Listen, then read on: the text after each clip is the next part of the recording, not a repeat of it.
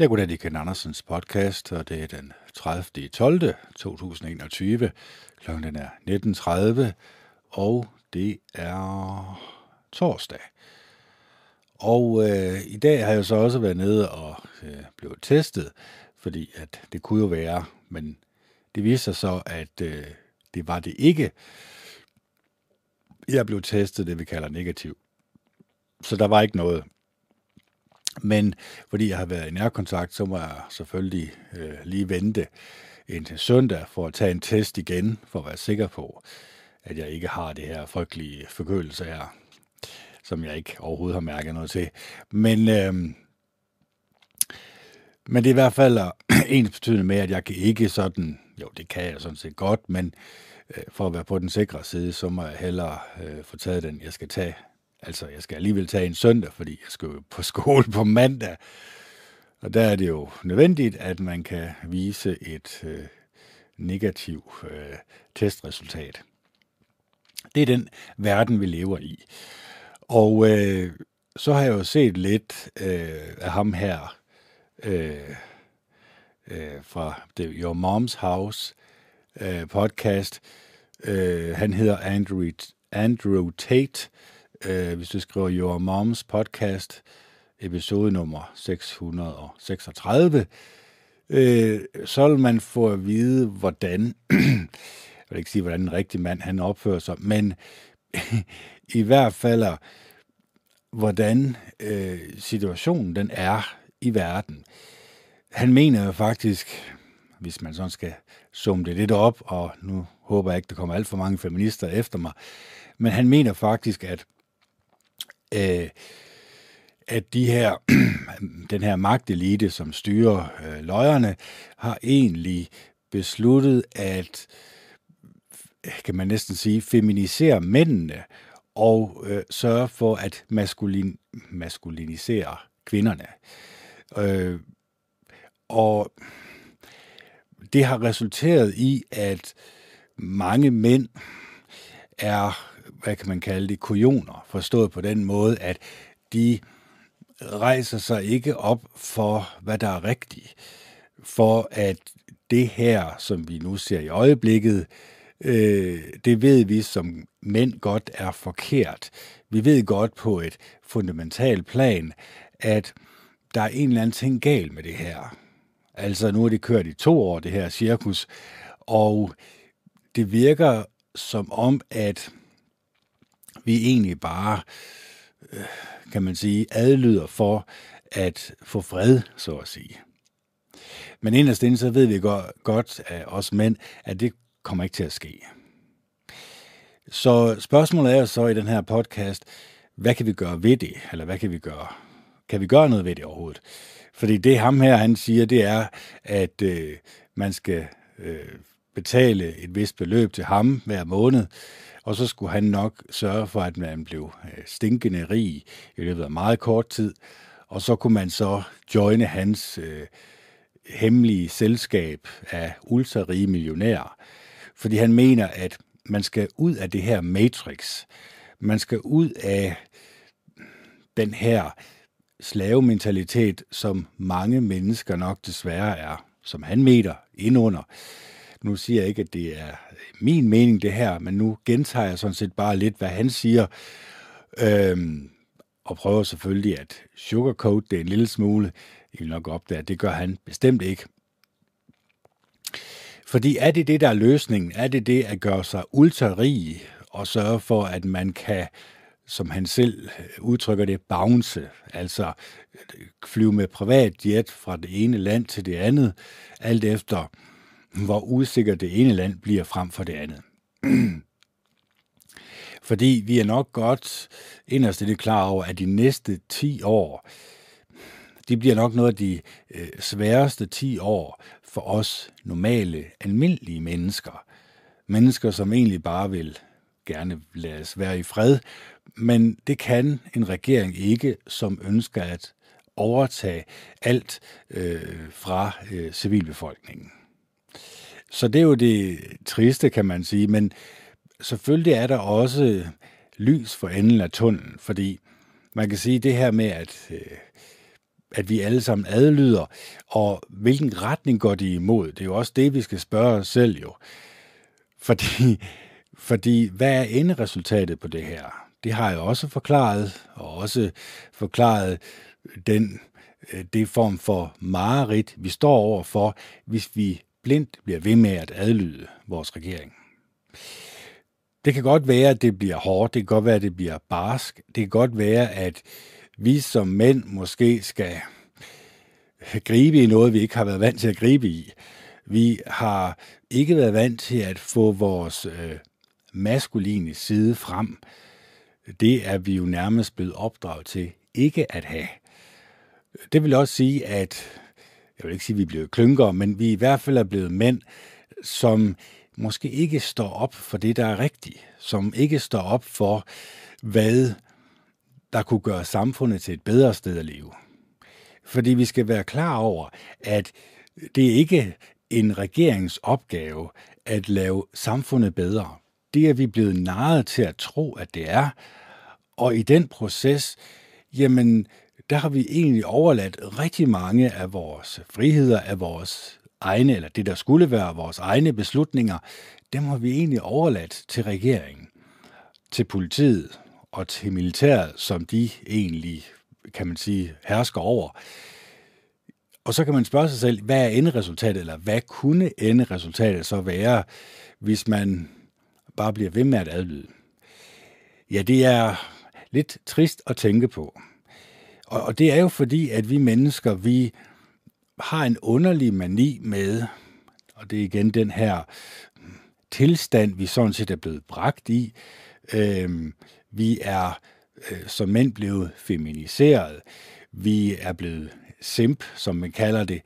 Vi er blevet mænd, som egentlig vil gøre alt, hvad øh, kvinderne gerne vil have, vi skal gøre, øh, Øh, fordi så tror vi, at de kommer til at lide os. Så tror de, at nu, nu er det så hans synspunkt, jeg snakker om her, ikke også? Det er ikke min egen, så uha, jeg skal ikke øh, uh, kalde det messenger, som man siger. Så, så den her maskulinitet, der er blevet taget væk fra mændene, at mændene er blevet feminiseret, jamen det gør jo egentlig også, at man egentlig ikke kan se den fare, som man er i. Man kan ikke se den fare, som ens familie er i. Man adlyder blindt, man putter maske på, man bliver sprøjtet øh, af de her eksperimentelle øh, øh, det er jo ikke engang vacciner, det er jo egentlig bare, det er jo egentlig bare en indsprøjtning, vi ikke ved noget om, hvad langtidsvirkningen er. Vi er egentlig bare blevet slaver, som han siger. Altså, vi er blevet øh, slaver af samfundet. Vi har, som han siger det, øh, kun en mulighed som mand, det er, at vi får et arbejde, øh, hvor at man kan sige, i langt de fleste tilfælde vil chefen overrende og skide dig et vist sted, så længe du kommer og arbejder hårdt, jamen så har han egentlig ikke brug for ret meget andet fra dig. Øh, så det er jo egentlig et, et job, som ikke giver noget mening, øh, og det vil så give dig mulighed for at overleve, eller måske få visse goder i samfundet, men du vil aldrig nogensinde komme op og blive multimilliardær. Det kan ikke lade sig gøre. Så vil du nok få en kone, eller finde en kone, I vil nok højst sandsynligt komme op og skændes. Hvorfor? Jamen fordi samfundet er egentlig lavet til, at der hele tiden skal prikkes til kvinden. Kvinden skal hele tiden prikkes til, og så skal der siges til hende, du lever da ikke lykkelig, gør du? Du har da brug for en karriere. Du har da brug for at være din egen lykkes med. Du har brug for selv at være selvstændig. Og mændene, de skal bare pille af. Øh, dem kan du ikke bruge til noget. Så den mentalitet, som desværre, en amerikanisering kan man også godt kalde det, men den her mentalitet er kommet ind i mange kvinder. Og det gør jo også, at de selvfølgelig bliver selvstændige, men de også bliver afstandstager til mænd. Så når de så engang, når de kommer over de 30 år, skal til at finde en mage, så har de haft sex med rigtig, rigtig mange mænd, men de har aldrig rigtig kunne finde ud af at sige til sig selv, jamen, hvad er det egentlig, den mand, jeg søger, ønsker af mig. Det kunne godt tænke sig, at han ikke søgte en, som konstant var øh, konfliktsøgende, som konstant ville skændes, som konstant ville diskutere de ting, som bliver put i, puttet i samfundet, der skal diskuteres. Øh, lige rettigheder, øh, MeToo-bevægelsen, alt det her skrald her, som kun er lavet til, at manden kan føle sig efterladt. Manden kan føle sig tilsidesat. Manden kan føle sig demoniseret. Så det er egentlig det, han prøver at forklare. Han gør det så bare lige ud af posen. Der er ikke noget at komme efter. Og øh, dem vil jeg da varmt anbefale, at man sidder og ser. Øh, men vil nok også få kaffen gal i halsen. Det kan jeg nok godt garantere for. Så øh, er det rigtigt noget af det, han siger? Altså, at, at vi mænd, vi... Det er jo ikke kun os mænd, men i største, i de fleste samfund var det jo egentlig mændene, som skulle øh, beskytte kvinderne mod farer. Men der er jo sket det, at der ikke rigtig er nogen fare, sådan udefrakommende, sådan du ved, øh, der er ikke fjender, der kommer ind over landegrænsen, eller er der nu også det? Nå, vel, det er nu ikke. Men der er ikke sådan en decideret krigstilstand. Så, så manden føler sig jo tryg og sikker. Der er jo ikke nogen fare på færre. Men psykologisk set, så har magteliten, det, øh, som jeg kalder mm, de hemmelige selskaber, eller de mennesker, som egentlig står bag de hemmelige selskaber, øh, de har egentlig besluttet, at øh, de her vestlige landes samfund skal kollapse. Så derfor prøver de at give så meget magt og selvstændighed til kvinderne som overhovedet muligt.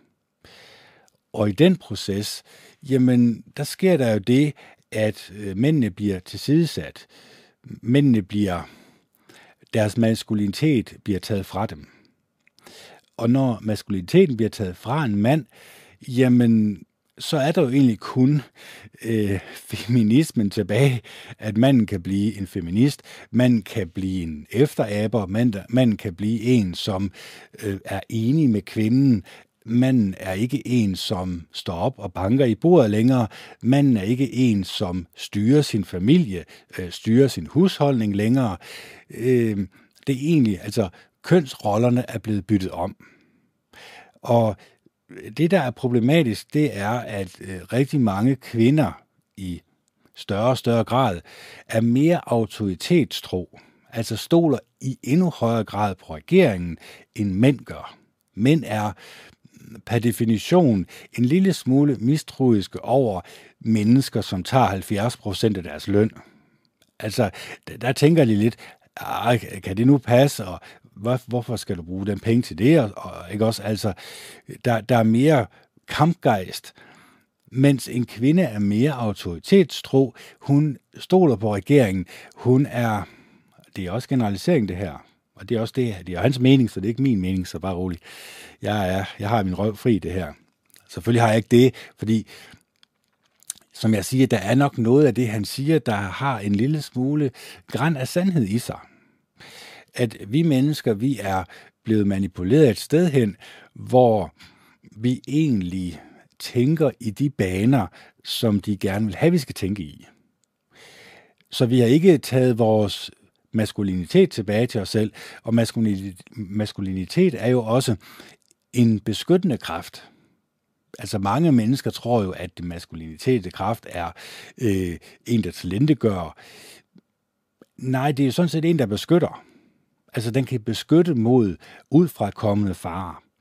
Men når jeg nu siger, at jamen, det er jo magteliten, der står bag, det er Illuminati, Skull and Bones, Bohemian Grove, The Fabian Society, Club of Rome, øh, Frimurselskabet, øh, Christian den 4. Logen og alle de andre hemmelige selskaber, som i de, og det er det, der er det geniale ved de hemmelige selskaber, at de ved udmærket godt, for de har gjort det igennem tusind år, øh, hvordan skal de manipulere med menneskers sind og hjerte i samfundet. Hvad for nogle emner kan vi skubbe frem, sådan at mennesker kan skændes indbyrdes? sådan at det bliver rød blok og blå blok, man kan tale om, som det bliver mand og kvinde, som man kan skændes om. Så det kan være sort og hvid, især i USA, eller i Danmark, som er det, øh, der er det jo selvfølgelig muslimer og kontra danskere, som skal øh, demonisere hinanden, og det er der, hvor skylden den skal lægges. Men det er ikke altid, at der, hvor skylden den lægges, er den rigtige sted, man skal give skylden. Fordi hvis vi er blevet manipuleret et sted hen af de her hemmelige selskaber, af de her mennesker, som er ekstremt manipulatoriske, ekstremt kloge også, altså de har en ekstrem høj intelligens, de bestemmer, hvad for noget underholdning du skal underholde dig med. Øh, de bestemmer enerådet over, kan man sige, din telefon, din, dit tv. Jamen, så bestemmer de vel egentlig også, hvad de kan putte ind i din hjerne. Og, øh, og den her, ikke kun feminisering, men den her frigørelse for kvinder, at de skulle kunne føle sig frie, de skulle kunne øh, føle sig, som om de kan tage en karriere, selvom i mange tilfælde, når de sådan skal, hvis de nu skulle tænke sig godt og grundigt om, jamen så arbejder de vel egentlig øh, for en mand alligevel. Øh, og, og så kan de blive sure på det, så kan de snakke højt i radioen om det, men vi skal ligesom være klar over, hvad enderesultatet er. Fordi jeg er udmærket godt klar over, hvad enderesultatet er, når du feminiserer mændene i et samfund og maskuliniserer kvinderne. Altså gør dem til den, den frembrusende kraft. Altså, man kan jo næsten høre det i alle radio- og tv-udsendelser. Man hører hende her, twerk queen. Det kan man jo også udmærket godt høre, at det er en meget maskulin, frembrusende øh, fremgangsmåde, hun har. Vi hører det også i, øh, hvad hedder det, det, metal, det vi taler om, at de her kvinder er meget frembrusende, og så kommer der en som Kvartrup, som ikke tager så meget pis. Øh, han er sådan ligesom, han er ligesom den, der modsvarer, kan man sige. Han er ligesom den modsag, altså den fremadbrusende kraft, den maskuline kraft, kan man sige. Og når så en kvinde bruger hendes maskulinitet over for en mand, der også bruger sin maskulinitet, og så sidder der en homoseksuel mand ved siden af, som egentlig bare, ja, jeg ved ikke, hvad man kan sige, han er jo en mellemtænd mellem feminin og maskulin, så, så han er neutral i den her samtale. Eller også er han mere eller mindre på kvindernes side, og det er jo fordi, og det er jo det, som det bliver lidt et farligt emne, det her at tale om.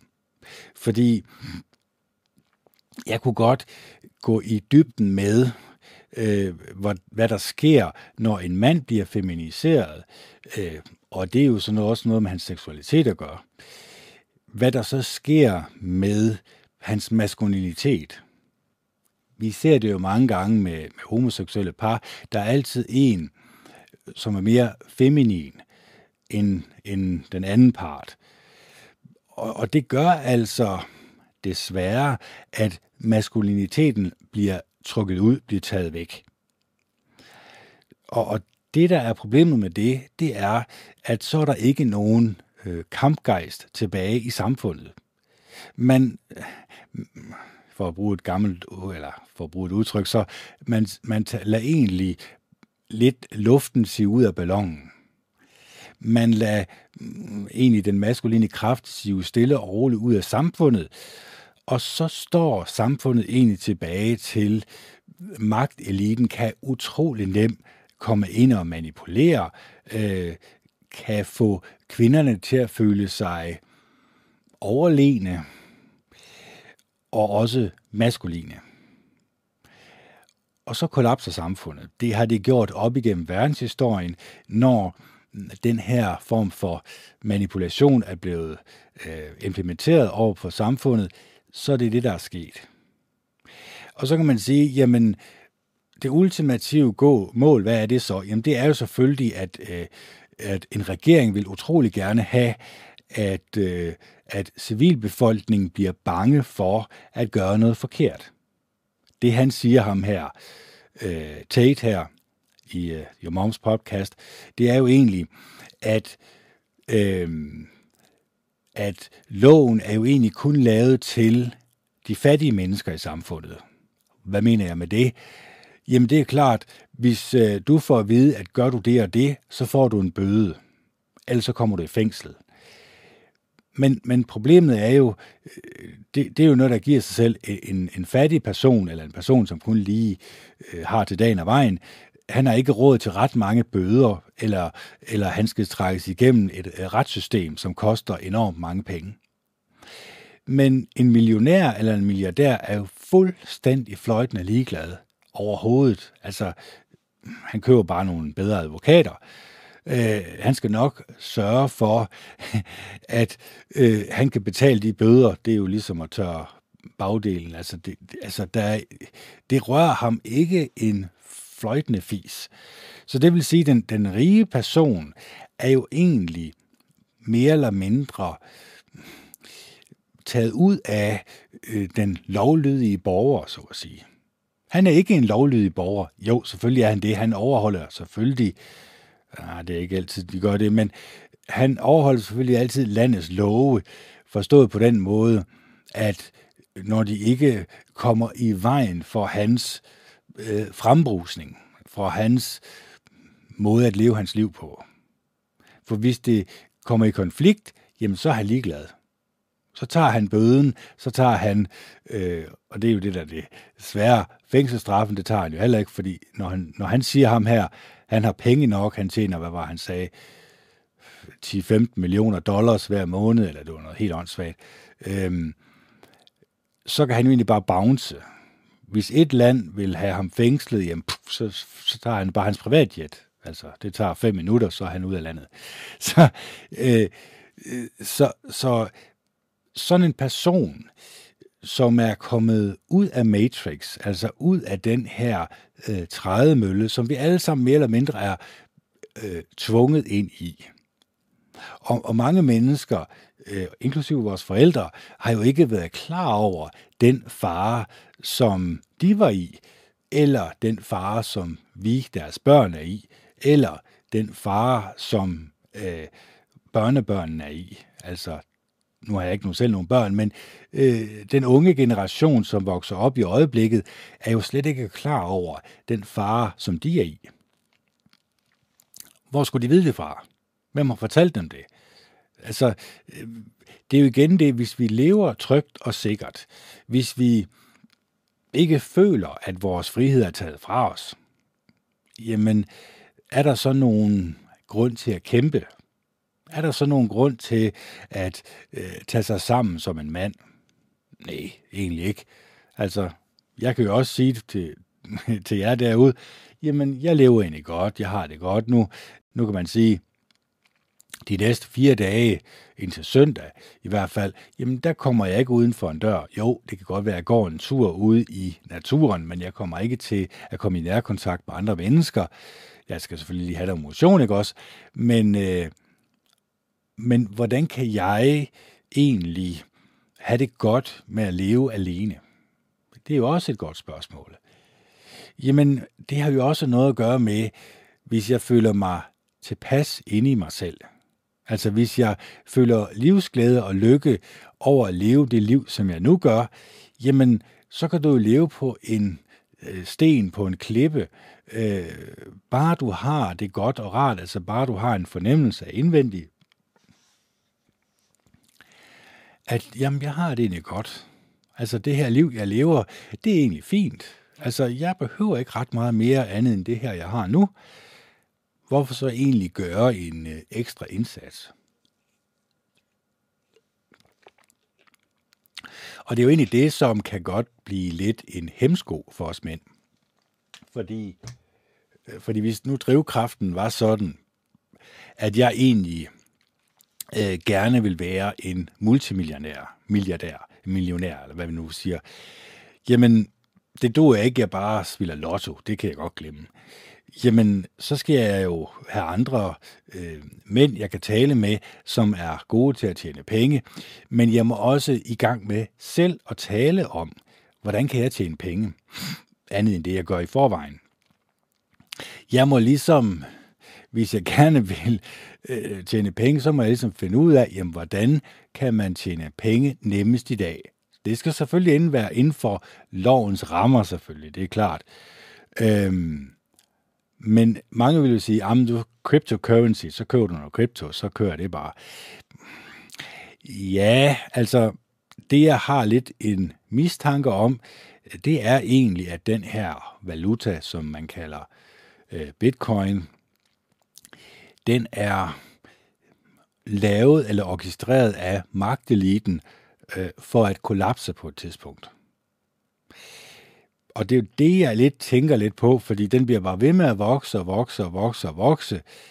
Og, og, og til sidst, så skulle den jo gerne være den her verdensvaluta, som magthaverne gerne vil have. Den her fiktive valuta, hvor vi alle sammen kommer ind under et pointsystem, hvor vores telefon egentlig fortæller os, hvor høj er vi på pointskalaen, øh, hvor vores, øh, hvad kan man sige, det her pas, vi skal have, fortæller os om vores sundhedsstatus, øh, fortæller os om, hvor vi kan rejse hen, og øh, når vi så er koblet fuldstændig op på det her matrix, som vi kalder det, jamen, er vi så virkelig frie mennesker? Eller er vi egentlig øh, slaver af nogle mennesker, som har opfundet de her øh, remedier, som vi bruger, og egentlig nu bruger dem til det, som øh, de her remedier i virkeligheden var opfundet til, nemlig total, total kontrol af hele verdens befolkning. Vi har det allerede, allerede en lille smule jo. Når vi går op og bliver testet, så kan vi se på vores telefon, nå, okay, så kan jeg bevæge mig frit i samfundet. Så vi har alle sammen en lille smule snært af det her kontrolsystem eller kontrolsamfund. Og det er jo der, man kan sige, the totalitarian tiptoe, altså det totalitære styre kommer jo ikke bare sådan på én gang. Det kommer i meget, meget små skridt, lige skridt nok til, at vi føler det behageligt. Vi føler det sikkert. Vi føler ikke, at vi går ind under en eller anden form for tyranni, ligesom de gør i Kina eller, eller, øh, eller Nordkorea. Det, det føler vi ikke rigtigt. Så, så de kloge mennesker, som står bag i de hemmelige selskaber, er udmærket godt klar over, at de kan ikke bare sådan lige lave så alt for store skridt, så kommer der for meget oprør, så de bliver nødt til at tage den sådan små skridt ad gangen, lige nok til, at man tager en lille smule mere af folks friheder, en lille smule mere af folks friheder, og så gør man det, at man egentlig bestemmer, øh, hvad der skal tales om i samfundet, som er fuldstændig ligegyldigt for deres plan. Det er jo, deres plan må jo ikke blive afsløret på nogen måde, fordi så kan folk tale om fuldstændig ligegyldige ting, så kan de få deres, det vi kalder bread and circuses, og så kan de egentlig blive manipuleret et sted hen, som bestemt ikke er særligt behageligt for os mennesker at være. Altså, jeg tror ikke, I øh, vil være uenige med mig i, hvis jeg siger, at det er meget ubehageligt at være en kineser, en normal kineser på gulvet øh, i øh, det kinesiske system.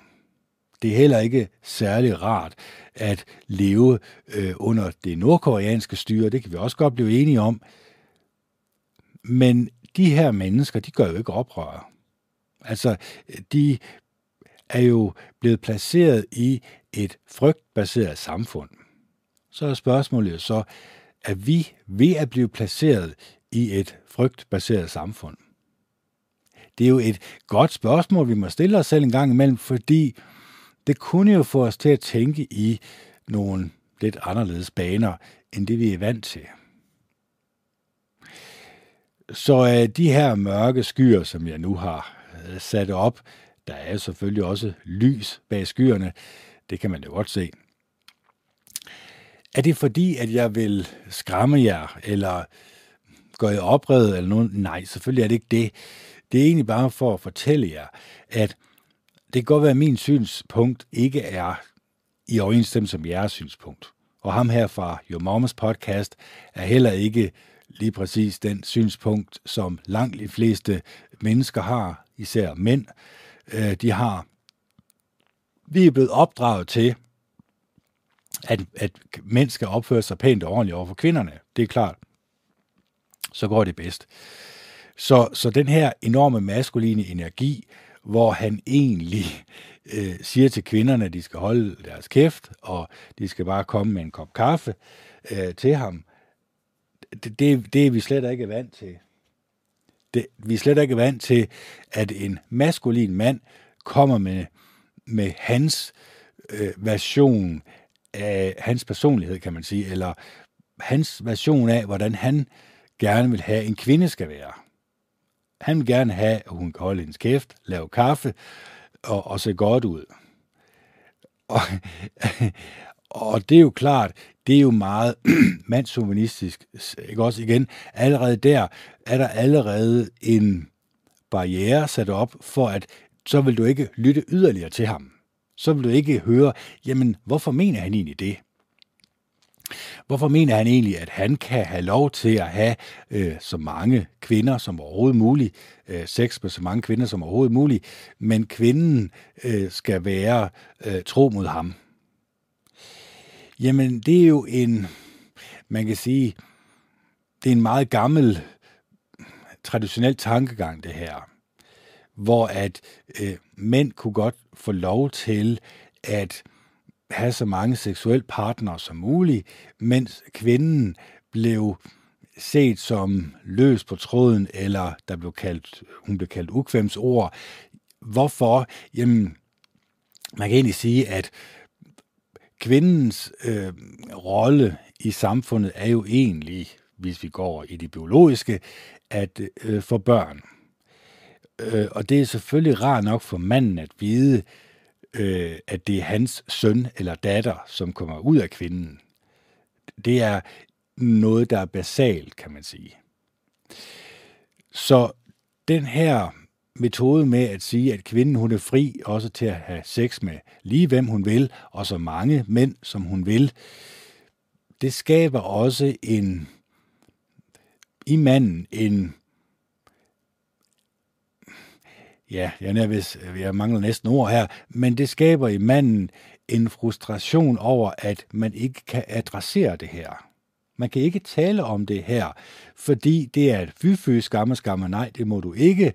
Øh, så er du mandsjuvenist, hvis du på nogen måde øh, tager kvindens frihed til at have sex med så mange mænd som overhovedet muligt væk fra hende. Eller på nogen måde sætter spørgsmålstegn ved det. Men så skal det jo heller ikke overraske kvinderne, at mændene ikke vil have noget med dem at gøre. Altså, mænd har jo også i det her samfund en mulighed for, ja, nu vil jeg ikke man sige mulighed for, men de har i hvert fald en mulighed for selv at vælge, øh, hvem de gerne vil have øh, sex med, hvem de gerne vil indlede et seriøst forhold med. Så, så, så er spørgsmålet jo så, kvinden vil jo aldrig nogensinde spørge sig selv om, jamen hvad er det egentlig, den mand, jeg søger, hvad vil han gerne have i en kvinde? Og den mand, som langt de fleste kvinder, de søger i dag, jamen han har jo en indkomst, der hedder i hvert fald en halv til en hel million kroner om året. Så kan man sige, hvor mange tjener det i samfundet? Det er ikke så mange mænd, vel? Og, og, og så kan man sige, jamen, de mænd, som tjener så mange penge om året, kunne de godt tænke sig, nu tænker jeg bare højt, at de har mange valgmuligheder. Altså, de har ikke, hvad kan man sige, en intention om at øh, settle down. Altså, de har ikke, fordi de har masser, de kan have sex med 20 kvinder øh, i hver uge, ikke også, fordi deres telefoner er fyldt op med, med tilbud fordi at langt de fleste kvinder vil have sex med langt de færreste mænd i samfundet, som er af den her meget, meget lille promille af mænd i Danmark, som tjener, tjener over en halv million, måske over 800.000 eller en million, eller hvad vi, hvad vi siger, så kan man sige, så skal, kvind, så skal det heller ikke overraske kvinderne, at de her mænd, de har mulighederne øh, for at have sex med rigtig mange kvinder, og de også benytter sig af den mulighed. Det, det burde jo ikke overraske dem. Så er det jo så spørgsmålet, kan de så acceptere det? Eller så kunne de også godt vælge at sænke deres standard en lille smule, og så finde en mand med en mere normal indtjening. Han vil nok være højere sandsynlighed for, at han vil være trofast. Men så skal kvinden jo også være klar over, at de her feminine karaktertræk, som kvinden egentlig skulle være i besiddelse af, dem har langt de fleste kvinder mistet. Samfundet har taget det ud af dem sådan set, og så erstattet dem med øh, frihed, men også en fornemmelse inde i kvinden af, at hun skal øh, have karriere, hun skal øh, tjene så mange penge, hun skal sørge for sig selv. Og det, der er problemet med en karriere, det er jo, at det tager en stykke tid, inden karrieren kommer op virkelig at køre.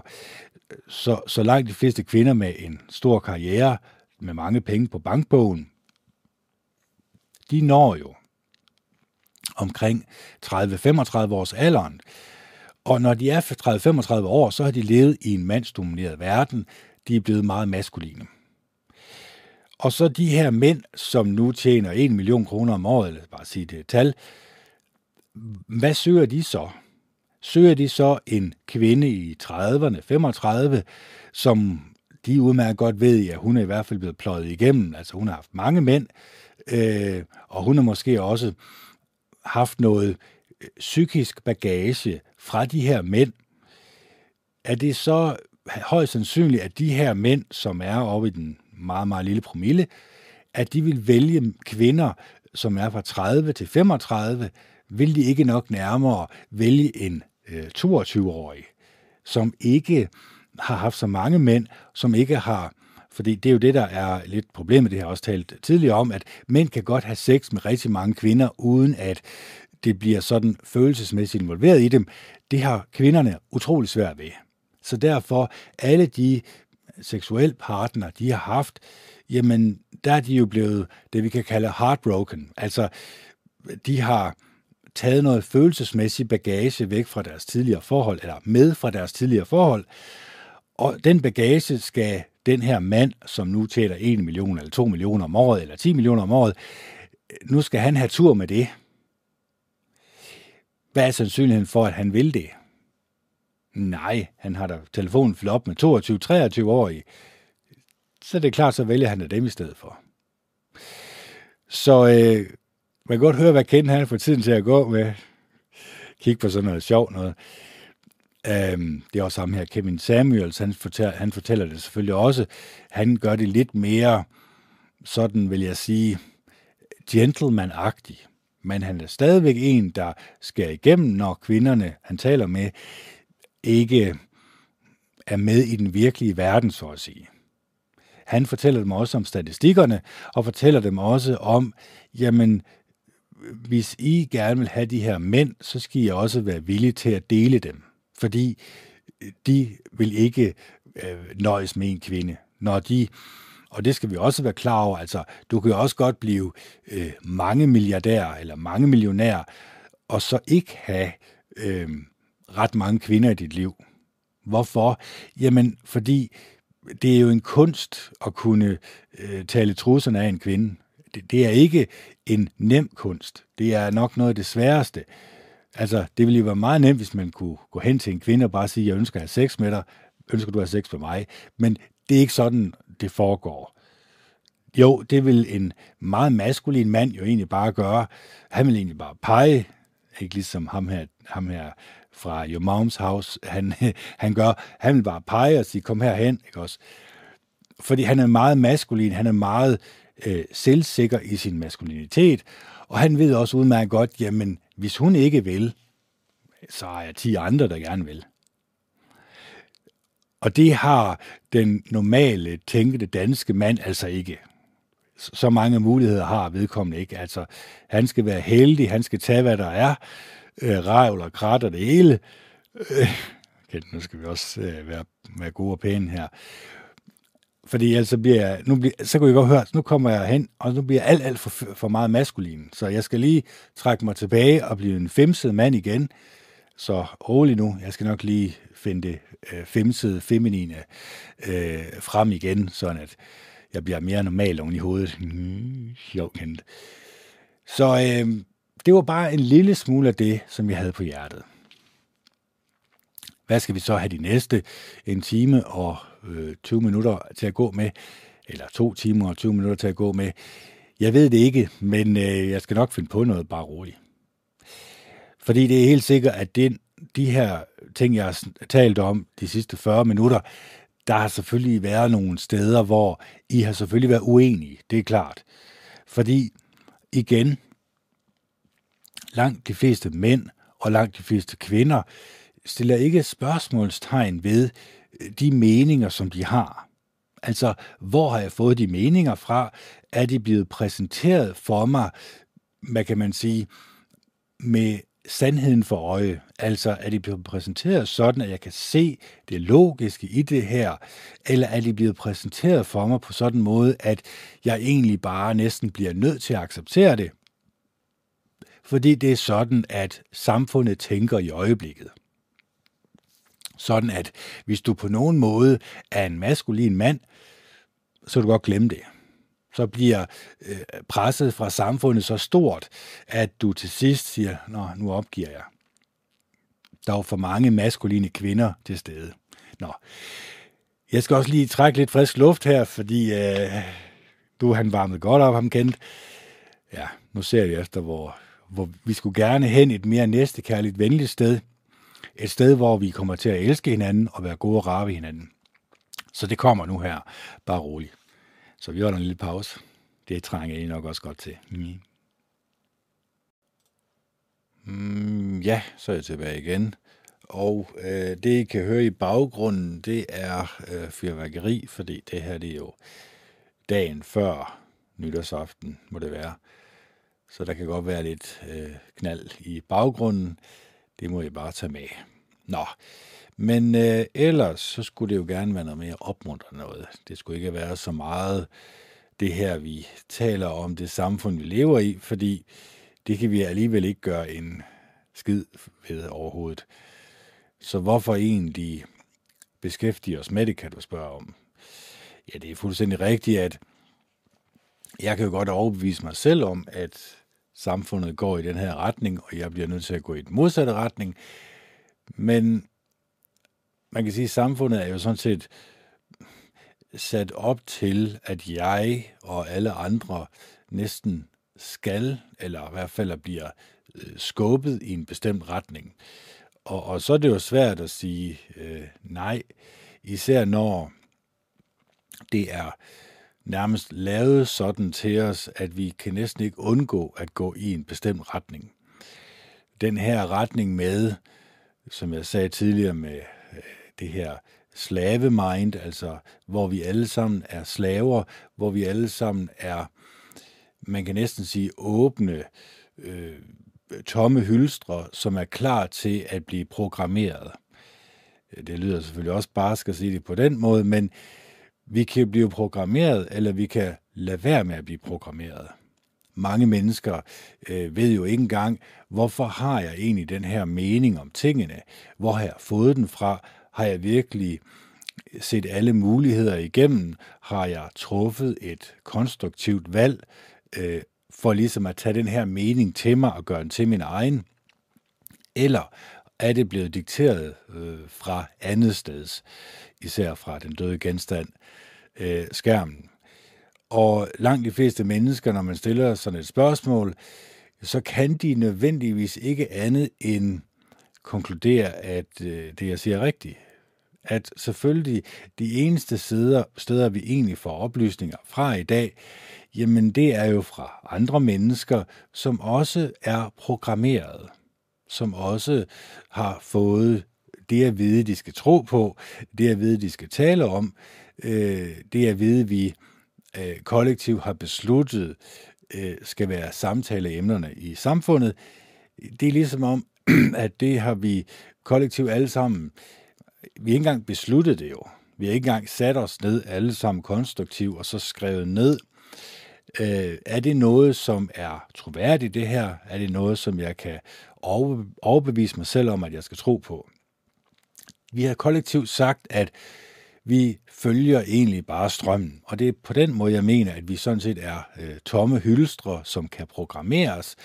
Fordi hvis vi nu var øh, fyldt med skepsis, hvis vi nu var fyldt med øh, evnen til selv at tage magten tilbage til vores, øh, kan man sige, egen beslutningstagning, ja, så vil vi nok være mere kritiske over for, hvad vi tillod, der kom ind gennem øjnene og ørerne. Så øh, det er ikke for at sige, at øh, vi ikke kan komme ud af det, men det er for at sige, at vi er jo nok, når vi skal øh, lidt indrømme det over for os selv, så er vi egentlig blevet programmeret. Vi er egentlig blevet øh, tilsidesat af øh, mennesker, som ønsker nogle øh, slaver i samfundet, nogle mennesker, som øh, adlyder, uanset hvad der kommer i fremtiden, så bliver der adlydt. Og det er jo nok desværre den sindstilstand, som vi ser øh, folk kommer ind under i øjeblikket.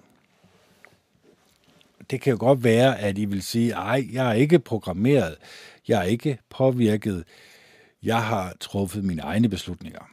Og det er også fint nok, hvis du har det, så tillykke, og jeg klapper i hænderne og alt det her. Men, øh, men jeg kan også spørge dig selv, om er du ærlig over for dig selv, når du kan øh, sige sådan noget, eller når du kan tænke sådan. Er du så ærlig over for dig selv? Er det så virkelig øh, rationelt at tænke på den måde? Vil det ikke være mere rationelt at tænke på, at jamen, vi er jo egentlig opdraget i det her samfund, øh, ikke kun af vores forældre, men selvfølgelig også af den statsejede uddannelse, vi har været udsat for. Og det kunne jo godt tænke sig, at vores mening er blevet skubbet i en bestemt retning.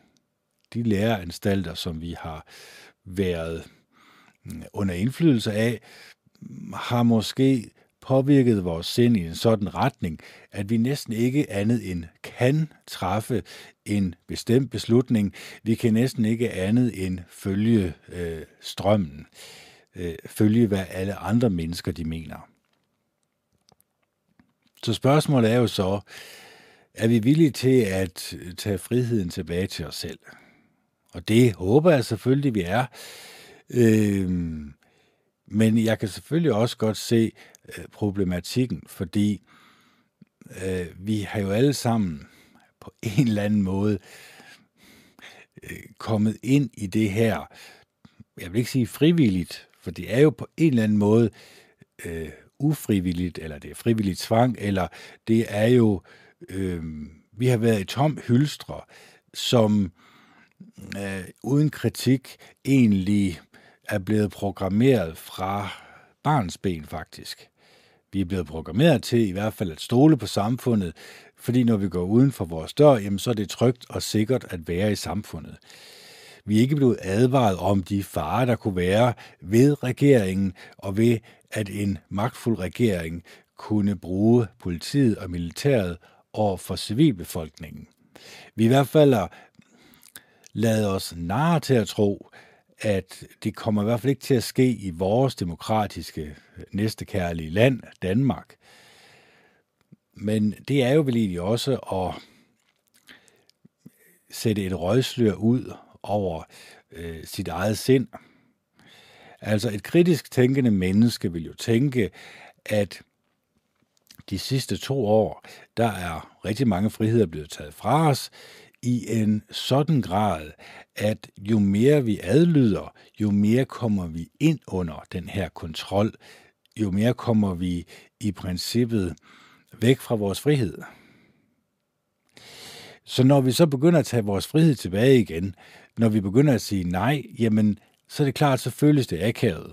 Så føles det jo forkert, fordi vi har måske igennem hele vores liv været vant til at sige ja, været vant til at være medløbere, være vant til at mm, egentlig være kujoner, kan man kalde det.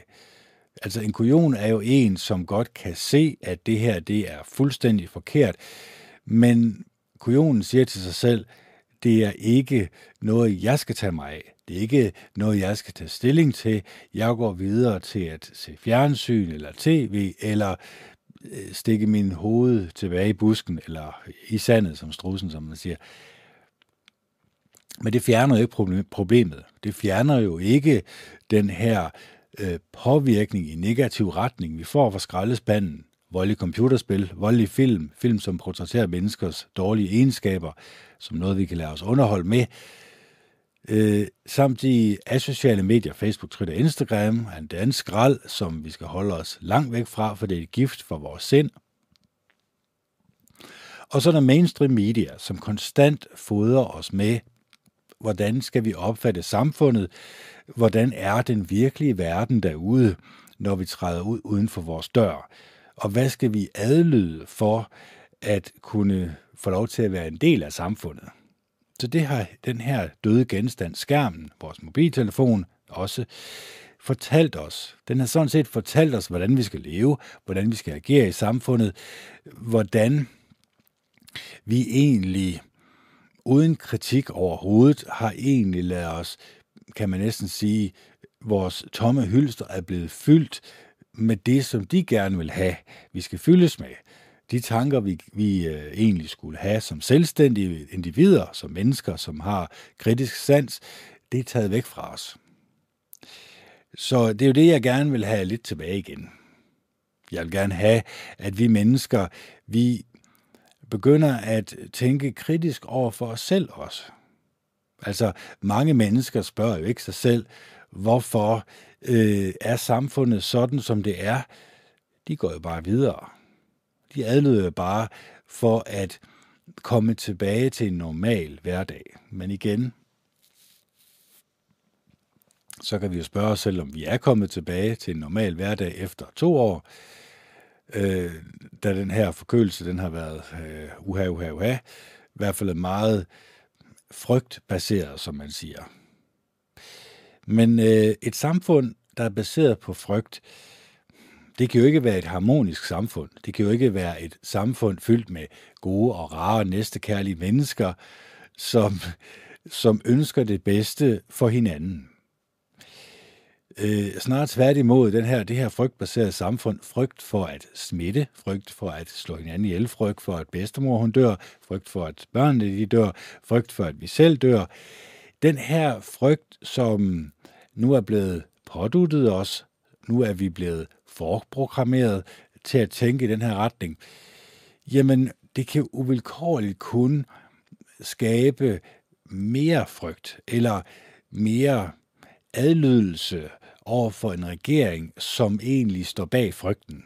For det er jo ikke mig og dig, der står bag frygten. Det er jo egentlig en øh, korrupt regering, som har solgt landet ud til de hemmelige selskaber, og som i øjeblikket er ved at skabe, ja, man kan sige, det er en light udgave af det, der skete i Tyskland, men i hvert fald er det en, en befolkning, som adlyder blindt deres regering. Jamen, hvad ender det med?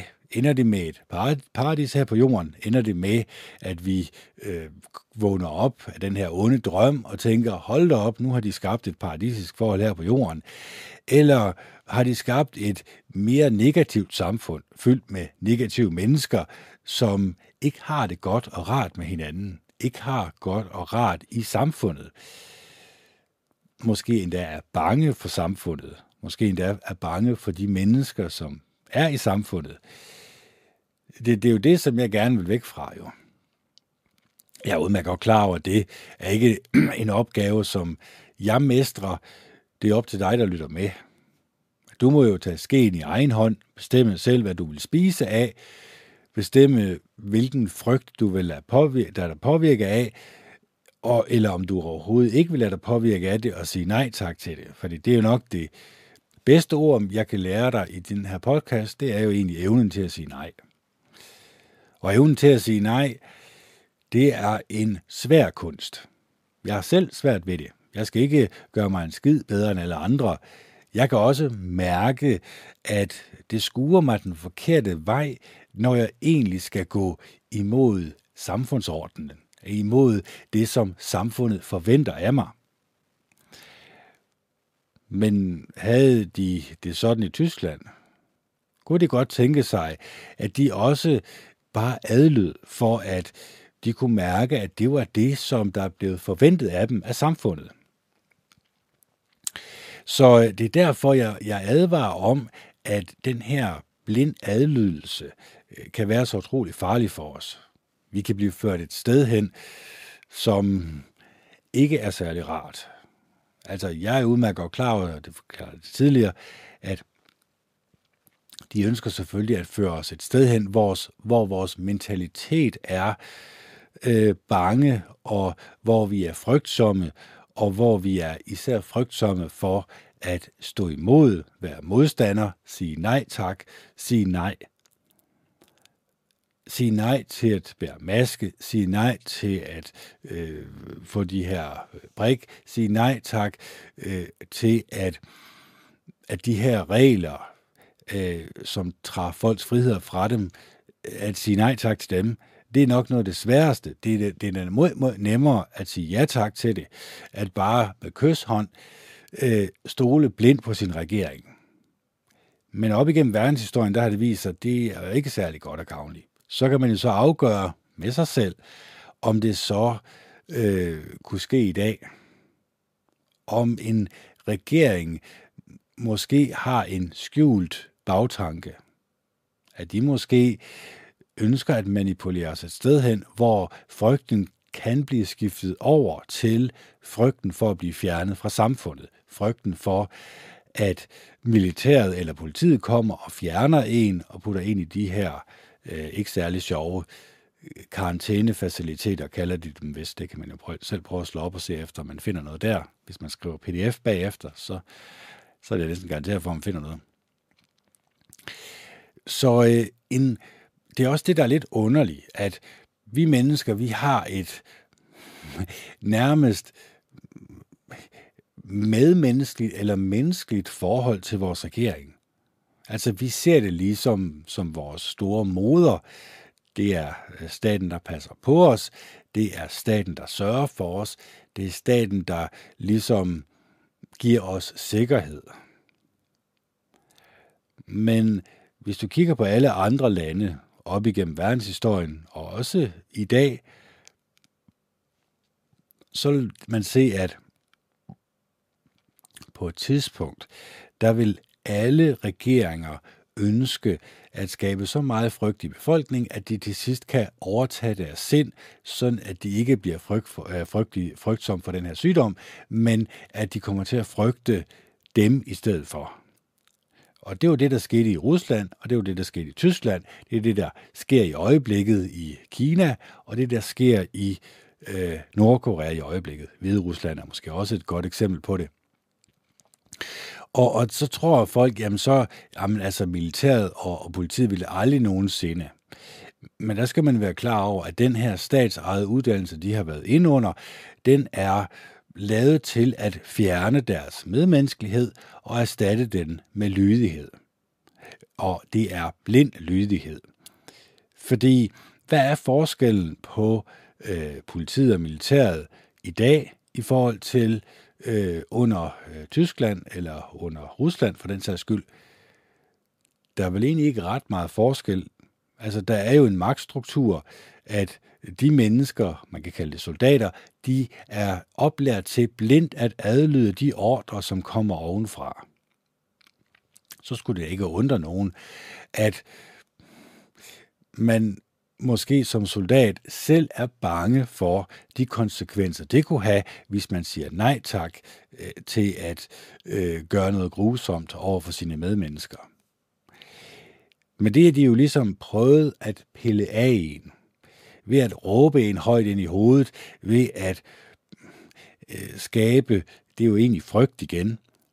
Det er jo, man, man er frygtsom over for sine overordnede, man er frygtsom for ikke at adlyde, og det har været en del af deres uddannelse, så det skulle ikke undre os, at, at en, øh, en militærperson eller en politi blindt adlyder deres overordnede. Altså, politiet adlyder det, der står i loven. Altså hvis der kommer en lov i morgen, der siger, at de skal gå ud og fjerne mennesker, som ikke har fået de her prik, jamen så vil det gøre det. Der vil ikke være nogen protester overhovedet.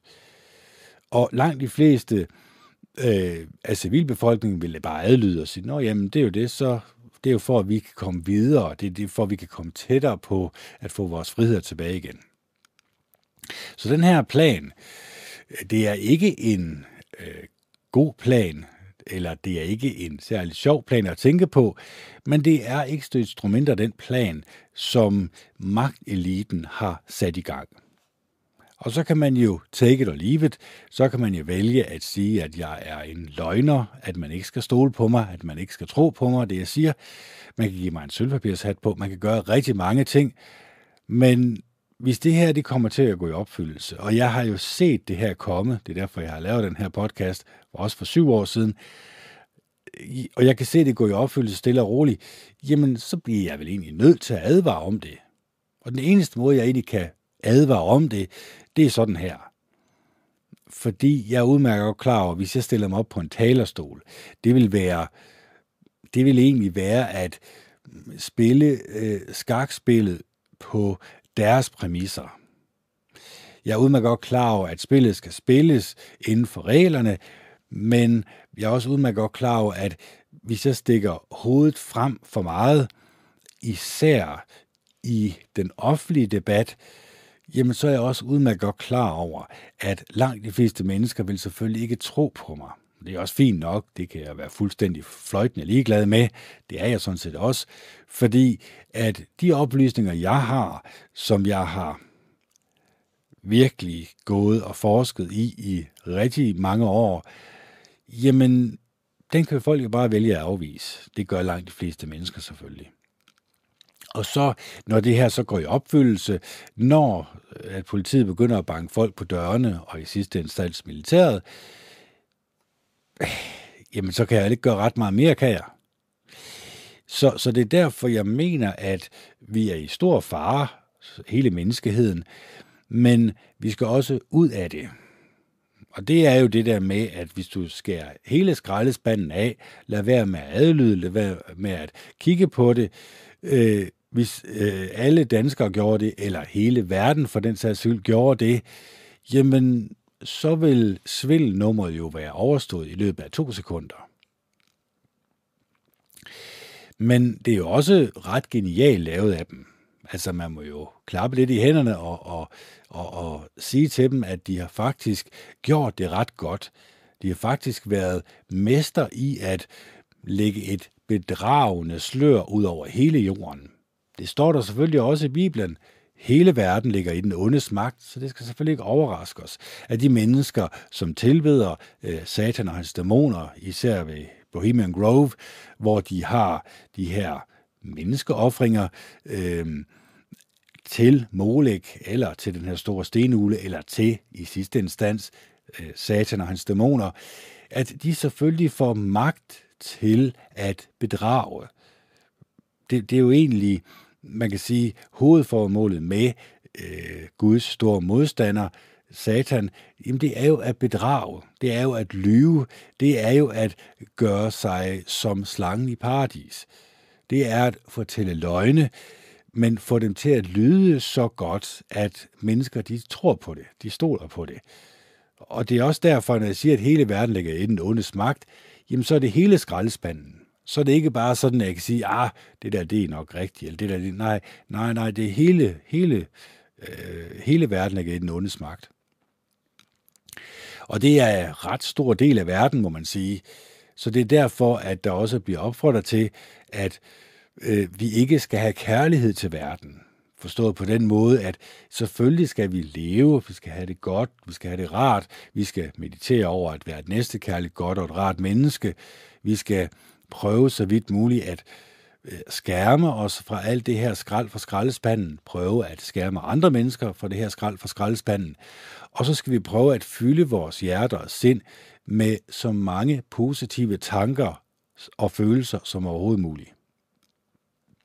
Så skal vi selvfølgelig også lukke vores øjne og bede til Jehova Gud den Almægtige i Jesu Kristi navn, så vi kan komme hen til kilden af kærligheden. For kilden til kærlighed, det er Jehova Gud den Almægtige. Det er ham, der har skabt os alle sammen.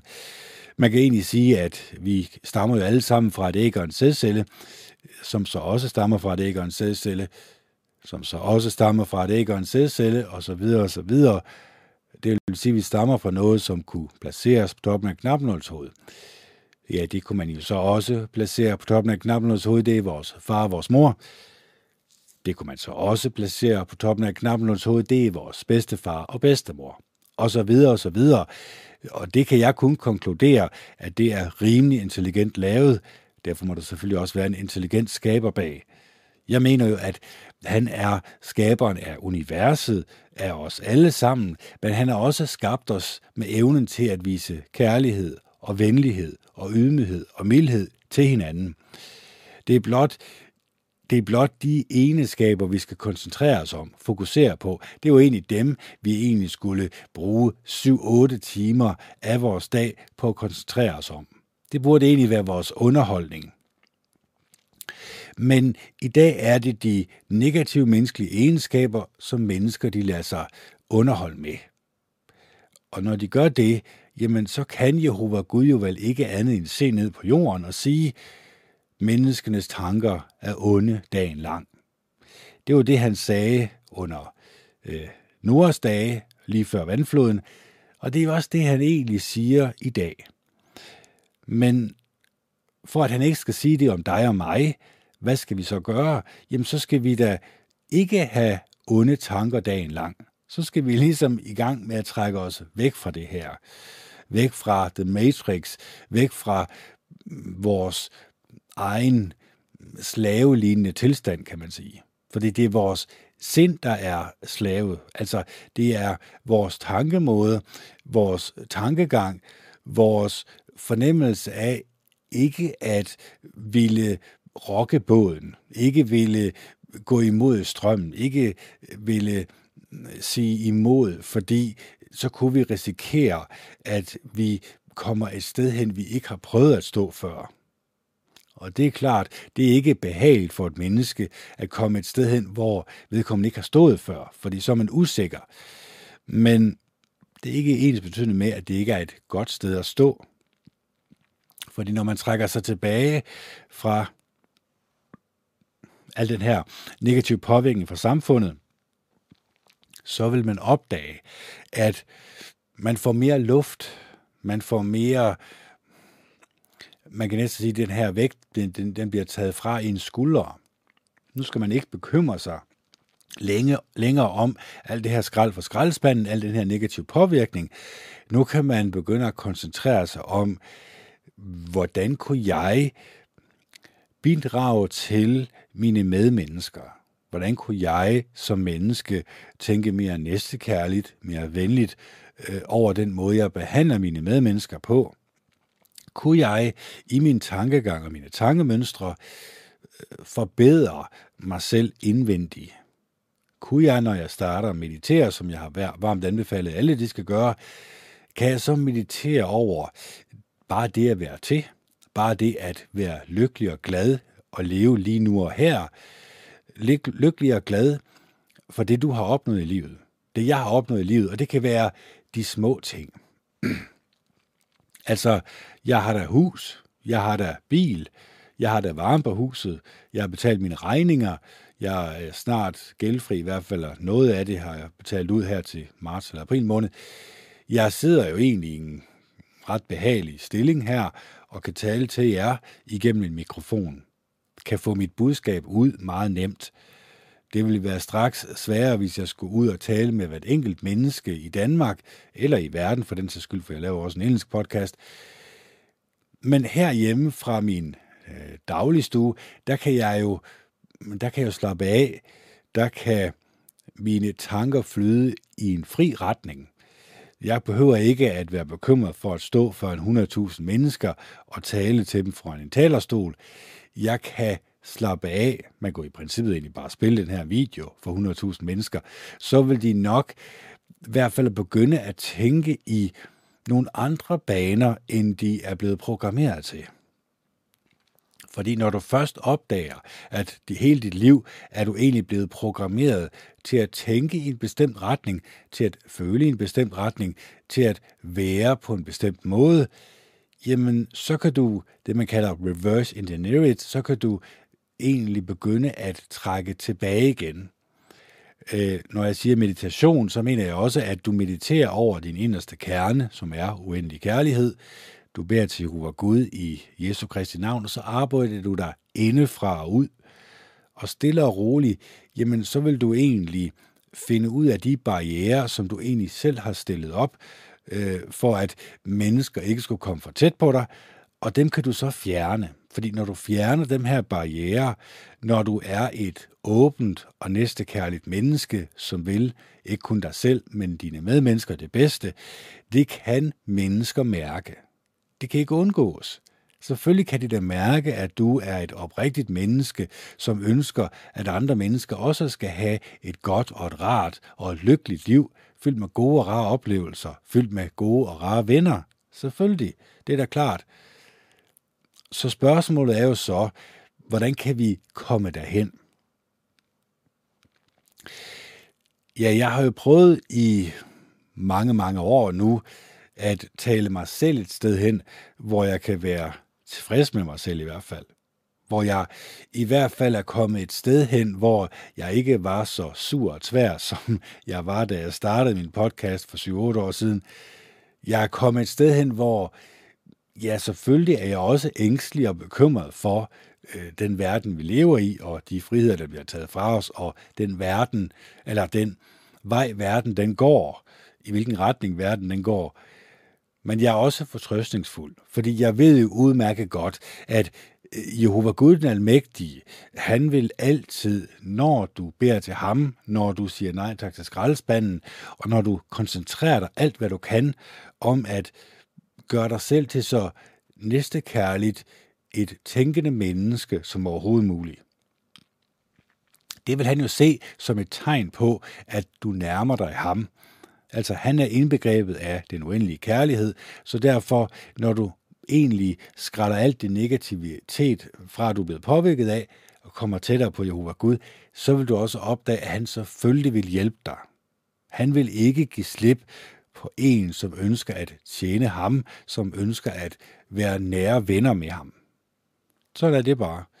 Det ligger helt fast, og det kan man jo selv prøve. Altså, man kan jo også sige, at jeg er en idiot, der fortæller løgnhistorier, men man kan jo prøve det selv. Man kan prøve at folde hænderne og bede til Jehova Gud den Almægtige, og så afslutte sin bøn med Jesu Kristi navn, så kan man jo prøve at se, hvad der sker. Om der ikke sker et eller andet usynligt med en øh, om natten. Det, det gør der selvfølgelig. Det er klart.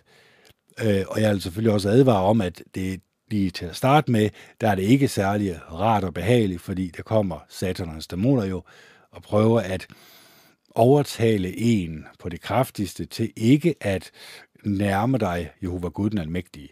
Men hvis man fortsætter med at bede til Jehova Gud hver eneste dag, meditere en halv til en, halv til, en, halv til en hel time hver dag, og meditere over øh, det her vidunderlige håb, vi har for fremtiden, nemlig at vi alle sammen, når vi dør, så får vi en opstandelse, øh, det har Jesus Kristus jo egentlig gjort, da han løskøbte os og selv fik opstandelsen. Så vi behøver ikke så meget at bekymre os om at dø. Vi bliver måske mere mindet om at tænke os grundigt over, hvordan vi lever. Hvem er vi som person? Er jeg en person, der læser Bibelen hver dag, læser den barmhjertige samaritaner, husker på den barmhjertige samaritaner, og får den barmhjertige samaritaner indarbejdet så meget i min egen personlighed, at jeg også viser mig som den barmhjertige samaritaner, når jeg går ud i samfundet. Det er jo der, den vigtigste lærdom ligger. Det, det er jo, om jeg kan vise, ikke kun i ord, men også i handling, at jeg ønsker at tjene Jehova Gud den Almægtige.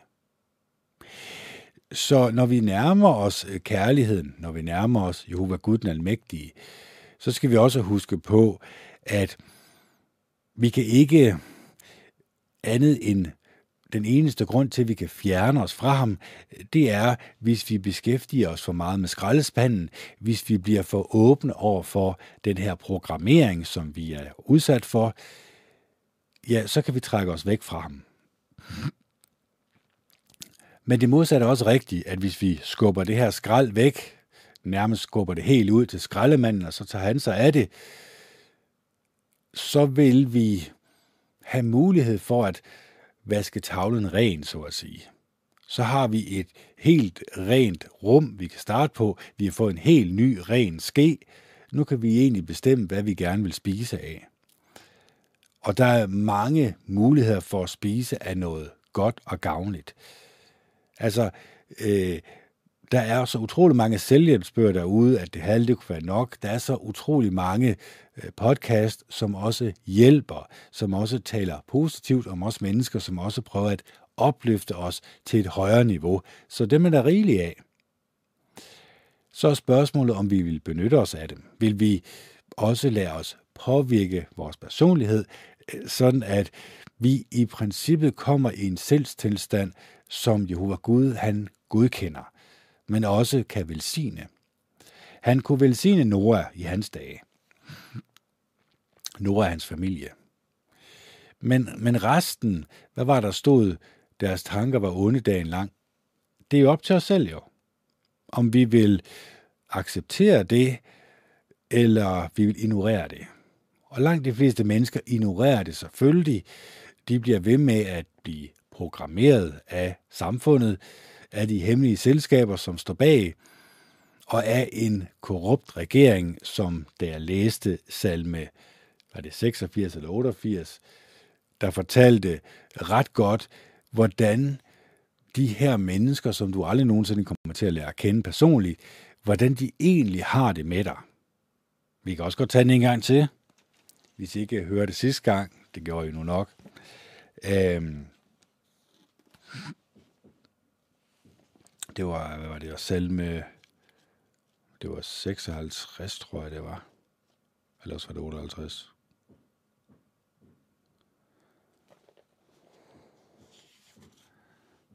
Ja. Der står, ja, det er, 6, det er 58. Øh, salmernes bog 58. Må I fyrster ved, hvad der er ret og rigtigt. Må I behandler folk retfærdigt. Nej, I er kun ondskab i tanke. I giver volden frit løb i landet. I har været onde fra fødslen af. Fra parens ben har I været fulde af løgn. I udspyrer slangegift, stopper ørerne til som en døv kobra, der ikke kan høre slammetimmeren, lige meget hvor højt han spiller. Og det er jo, slangetæmmeren er jo ens betydende med civilbefolkningen. Civilbefolkningen råber op om den her uretfærdighed, men øh, de har stoppet deres ører til øh, som en døv kobra. Og de udspyr slangegift, som er imod slangetæmmeren. Knus kæberne på de grusomme løver, Jehova. Bræk alle deres skarpe tænder, Gud. Lad dem forsvinde som vand i ørkenen. Lad dem visne som græs i tørtiden. Lad dem blive til slim som sneglen. Lad dem ende som dødfødte fostre, der aldrig får lyset at se. Gud vil fejre de onde af vejen, hurtigere end brændet kan få gryden i kog. De gudfrygtige glæder sig, når retten sejrer. De får lov at vade i de gudløses blod. Der skal folk udbryde. Ja, de gudfrygtige bliver belønnet til sidst. Der er en Gud, som sørger for retfærdighed på jorden.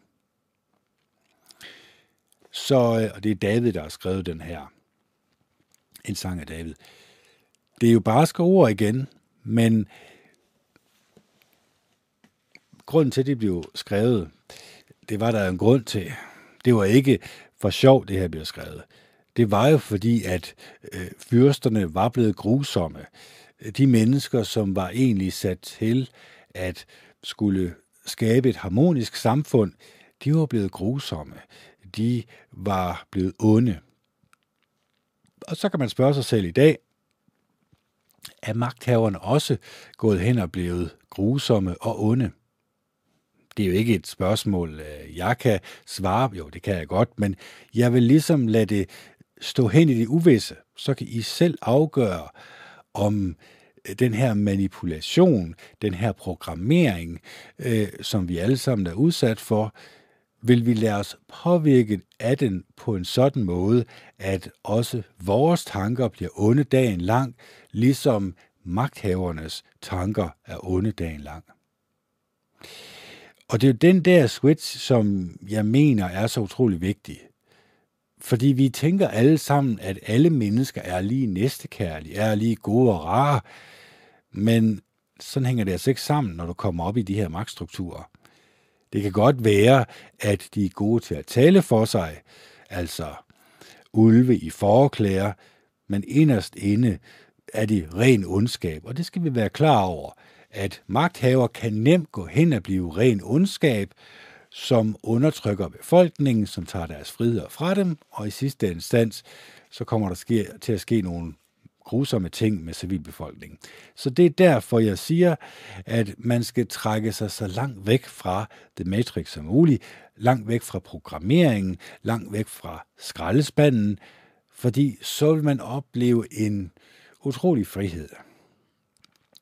Så vil man kunne, okay, jeg, godt, okay, jeg vil så ikke klare så meget, så vil man opdage, at man fanger essensen af livet. Essensen af livet er jo egentlig, at du skal elske Jehova Gud af hele dit hjerte, hele din sjæl, hele din styrke, og din næste som dig selv. Det er meget simpelt, men det er svært at overholde. Især, især når mennesker i samfundet bliver forprogrammeret øh, til enten at være frygtsomme, eller man kan egentlig også sige, hvis alle bliver frygtsomme, jamen så den næste følelse, der nødvendigvis må komme fra folk, det er en frustration, og det er en vrede. Og vreden skal jo rettes et sted hen, ja, og lad det du, altså selvfølgelig ved de, hvor vreden skal rettes hen, det har de jo selv skubbet til. De har jo selv lagt de her korn til, at det selvfølgelig skal være de mennesker, som ikke vil have den her øh, prik, som skal have skylden. Så som slangegift øh, har de gået ind og, kan man sige, forgiftet menneskers sind. Ikke kun i Danmark, ikke kun i Tyskland, men over hele jorden. Når hele jorden ligger i den ondes magt, jamen så må de magthavere nødvendigvis også få en lille smule af hans gift, en lille smule af hans løgn, en lille smule af hans manipulation, som de så giver videre igennem det venstre media til mennesker generelt, til civilbefolkningen, som vælger at stole på og lægge, eller nærmest overleve, eller overlægge deres liv, overlægge deres liv, lægge hele deres liv i hænderne på mennesker, som de aldrig nogensinde kommer til at kende, og som inderst inde godt kunne vise sig at være onde mennesker fyldt med slangegift. Men igen, nu er I blevet advaret. Nu advarer jeg, jeg tror jeg også, at jeg snakker for lang tid. Men... Nå, vi skal videre i teksten, for vi skal, vi skal have noget opmuntring nu her, for ellers så bliver det sådan en omgang slangegift det hele. Så vi skal øh, til nogle verbale visitkort i stedet for. Jeg tror, vi, øh, jeg tror, vi tager noget kage her. Fordi øh, det, det, det er sådan lidt... Verbale visitkort. De ord, som vi vælger at bruge, når vi skal give udtryk for vores tanker, har altid en dobbelt funktion. Udover at de beskriver vores tanker, afslører de også vores opfattelse af verden og vores plads i den. Visse verbale egenskaber er særligt pålidelige som visitkort, i det de telegraferer grundlæggende data om personens baggrund og hans anskuelser. Vores brug af slang, ordtemaer og titler kan være så indgroet, at vi sjældent er os bevidst om dem, og dermed bliver de endnu mere karakteristiske bandeord, der er den afsluttende kategori i dette afsnit, er en mere i øjenfaldende og lige så afslørende egenskab. Hver af disse fire verbale visitkort skaber en nem adgang til vigtig information.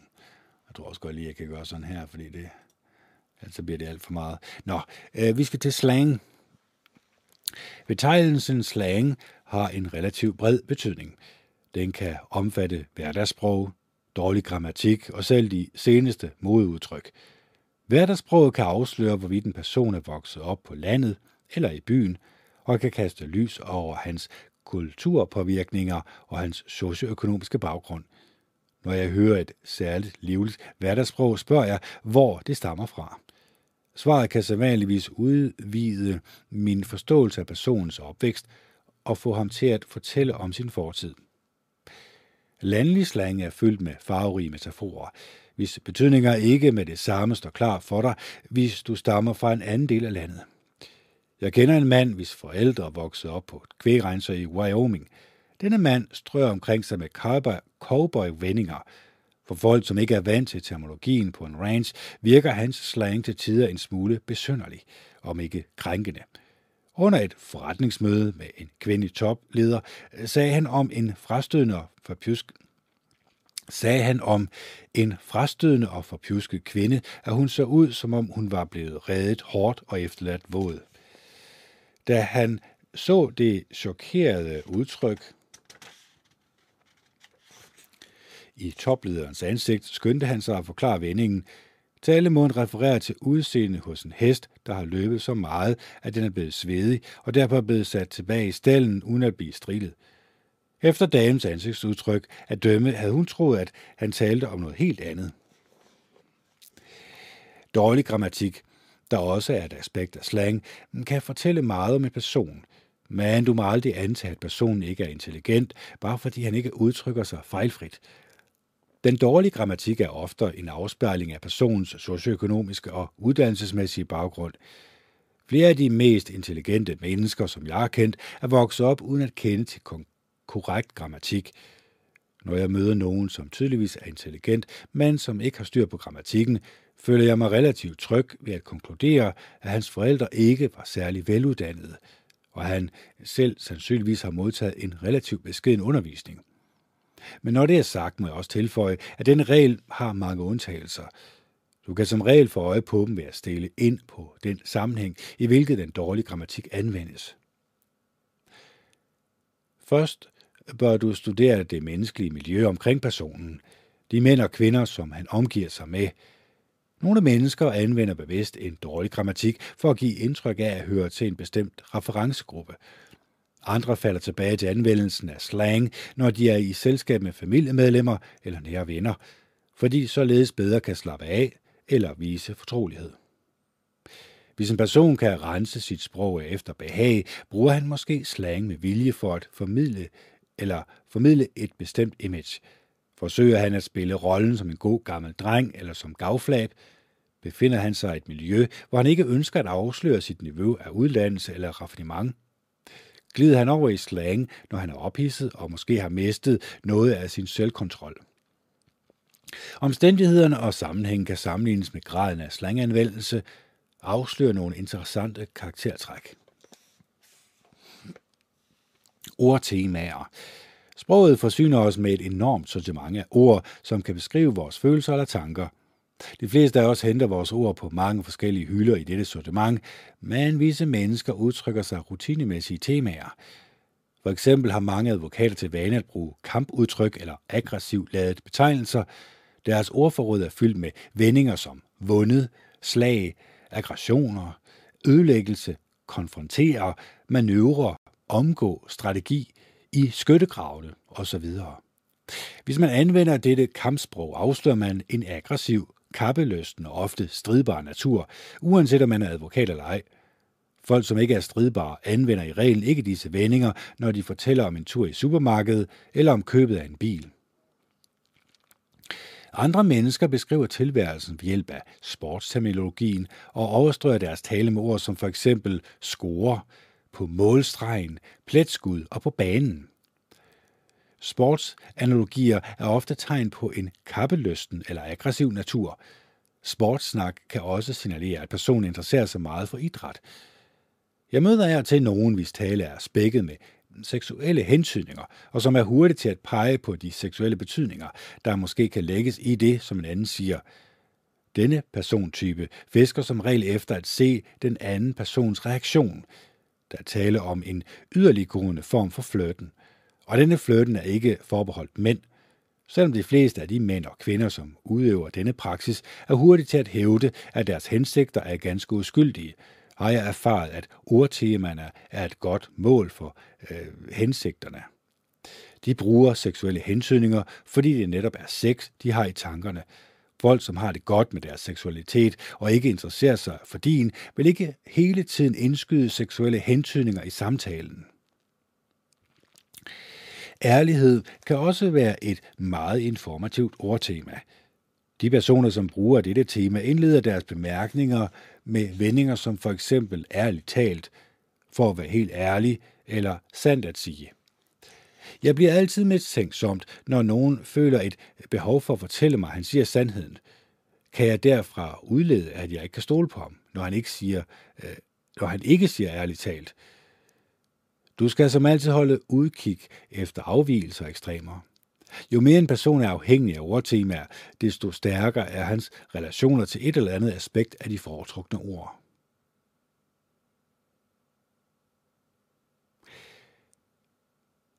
der skal vi lige igen. Jeg bliver altid mistænksom, når nogen føler et behov for at fortælle mig, at han siger sandheden.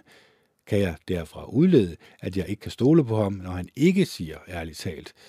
Eller omvendt, hvis han siger ærligt talt, kan man så tænke, at han siger ikke sandheden. så det kan man lige tænke over. Brug af titler. Brugen af titler kan afsløre en persons geografiske baggrund, hans livserfaring og hans opdragelse. For eksempel refererer de fleste advokater til damerne og herrerne i nævningetinget men jeg arbejder sammen med en, som altid refererer til mændene og kvinderne i nævningetinget. Denne brug afspejler hans militær baggrund. Officerer, som er vant til at tale til de menige, refererer ikke øh, til dem som damer og herrer, men derimod som mænd og kvinder.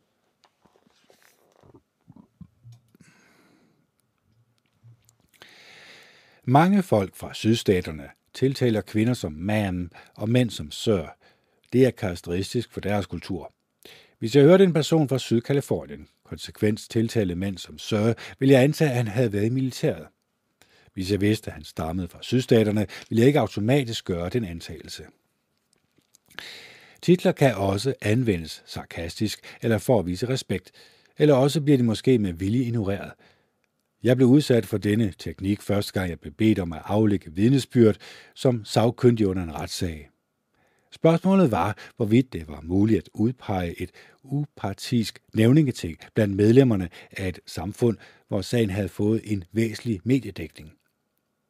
Den advokat, der havde indkaldt mig som sagkyndig, refererede mig som dr. Dimitrius under afhøringen.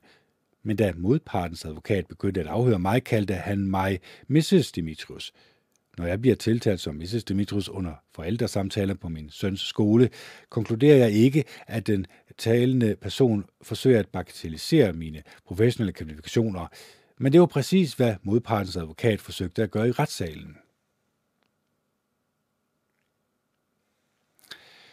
Hvorvidt brugen af titler afspejler kulturel baggrund, respekt eller en anden selvstilstand, vil jeg som regel fremgå relativt, eller vil som regel fremgå relativt klart, hvis du stiller dig selv følgende spørgsmål.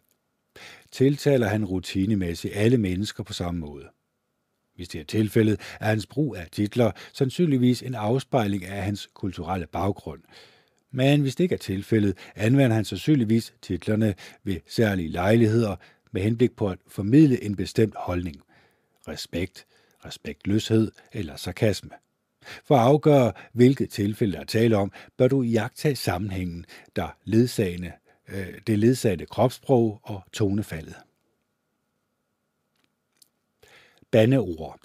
For mange år siden arbejdede jeg sammen med en meget højt respekteret nævningskonsulent, som på alle punkter på nær et var så formel, ordentlig og yderst professionel, som du kan forestille dig, Undtagelsen var hendes hyppige og farverige brug af eder. Hun bandede som en tyrk. Det står der. Bandeordene var særlig bemærkelsesværdige, da de kom fra så ung, tiltrækkende og veluddannet en kvinde, som næsten udelukkende havde selskabelig omgang med andre veluddannede professionelle.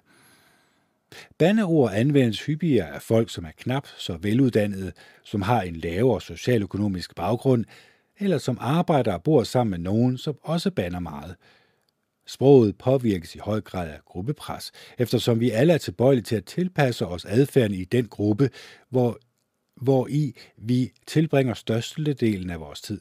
Skal vi lige prøve at tage den en gang til. Sproget påvirkes i høj grad af gruppepres, eftersom vi alle er tilbøjelige til at tilpasse os adfærden i den gruppe, hvor i vi tilbringer størstedelen af vores tid – min kollegas brug af bandeord, som var en afvielse fra hans normale adfærd, viste sig at være en nøglefaktor, når det galt om at gennemskue hendes uafhængige og oprørske natur.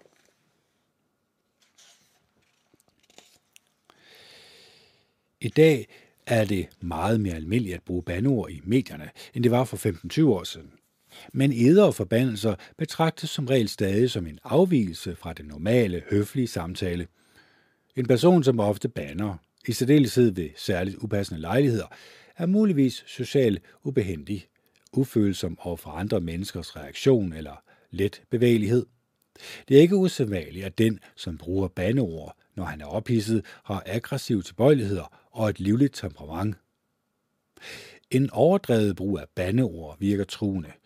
De mennesker, som hengiver sig til den slags, er ofte opmærksom på den effekt, som det har på andre, og gør det måske som en form for intimida- intimidation.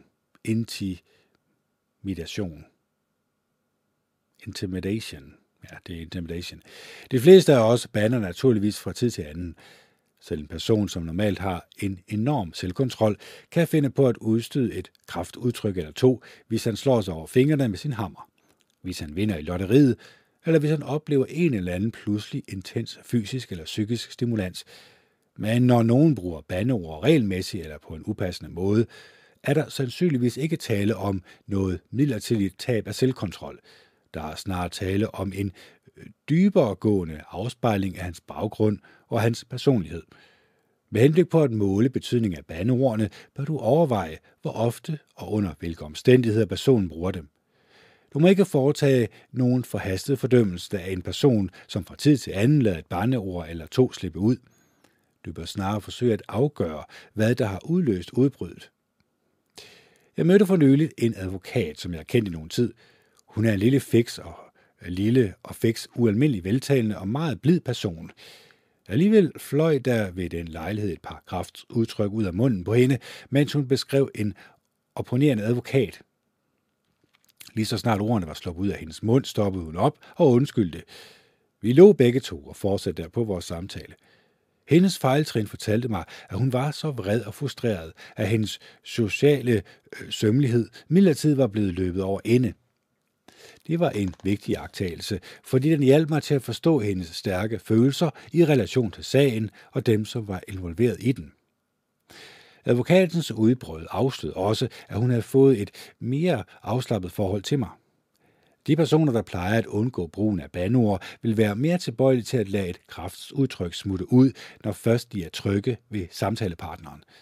Når to mennesker lige er blevet kærester, skyer de typisk brug af banord som pesten eller skyer de typisk brugen af banord som pesten.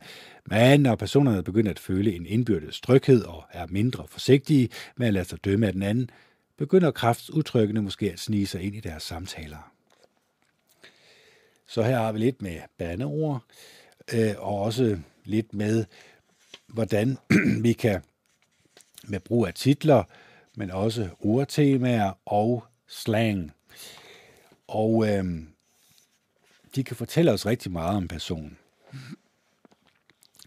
Og man skal selvfølgelig tage i overvejelse, når man taler med et andet menneske, skal man ligesom spørge sig selv, om man ligesom skal give det lidt tid, det her. Fordi de første 10-15 minutter af en samtale øh, med en person, man ikke kender, er jo selvfølgelig ikke det samme, som når du har haft flere timers samtaler over en længere periode øh, med den her person. Så lærer man personen bedre at kende, og i, i den kontekst kan man jo godt, når man ligesom lærer mennesker at kende sådan på førstehåndsindtryk, øh, de første fem minutter, komme til at lave nogle forkonklusioner, som man så senere skal trække tilbage igen. Og det kan godt være lidt svært, at hvis man har skabt nogle fordomme om personen allerede de første 5-10 minutter, så er det svært at trække de her fordomme forbi eller tilbage igen, fordi fordomme er jo egentlig noget, man har troet om personen, men som viste sig ikke var rigtigt. Så, så der skal man ligesom passe lidt på med, at man øh, ikke drager forhastede konklusioner. Så snip, snap, snude, så kan I lære det kage. Nej, øh, jeg kommer lige tilbage igen, og så tager vi, jeg ved ikke, om jeg tager tre timer, det kunne jeg godt tænke, som jeg gør det.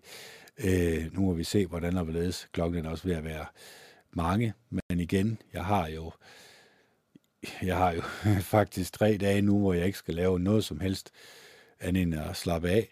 Så øh, vi ser, hvordan øh, om jeg kommer tilbage med fornyet energi, med masser af kærlighed og venlighed til jer. I kan glæde jer, kan I. Mm, sjov hente. Ja, så er vi tilbage igen. Og så er klokken blevet 11.17, så der gik lige en stykke tid igen. Nå, vi skal videre i teksten. Øh, vi skal i gang med den her, eller vi har været i gang med den her, lære at aflæse andre for til øh, deres adfærd. Jeg synes bare, vi skal øh, gå videre her. Overveje øh, i samtalen, står der her. Så jeg tror lige, vi skifter... Hvad, hvad det den vi tog det, tror jeg, det var. Overveje i samtalen. En god diskussion bliver ikke lagt an som togskinner tværs over en slette.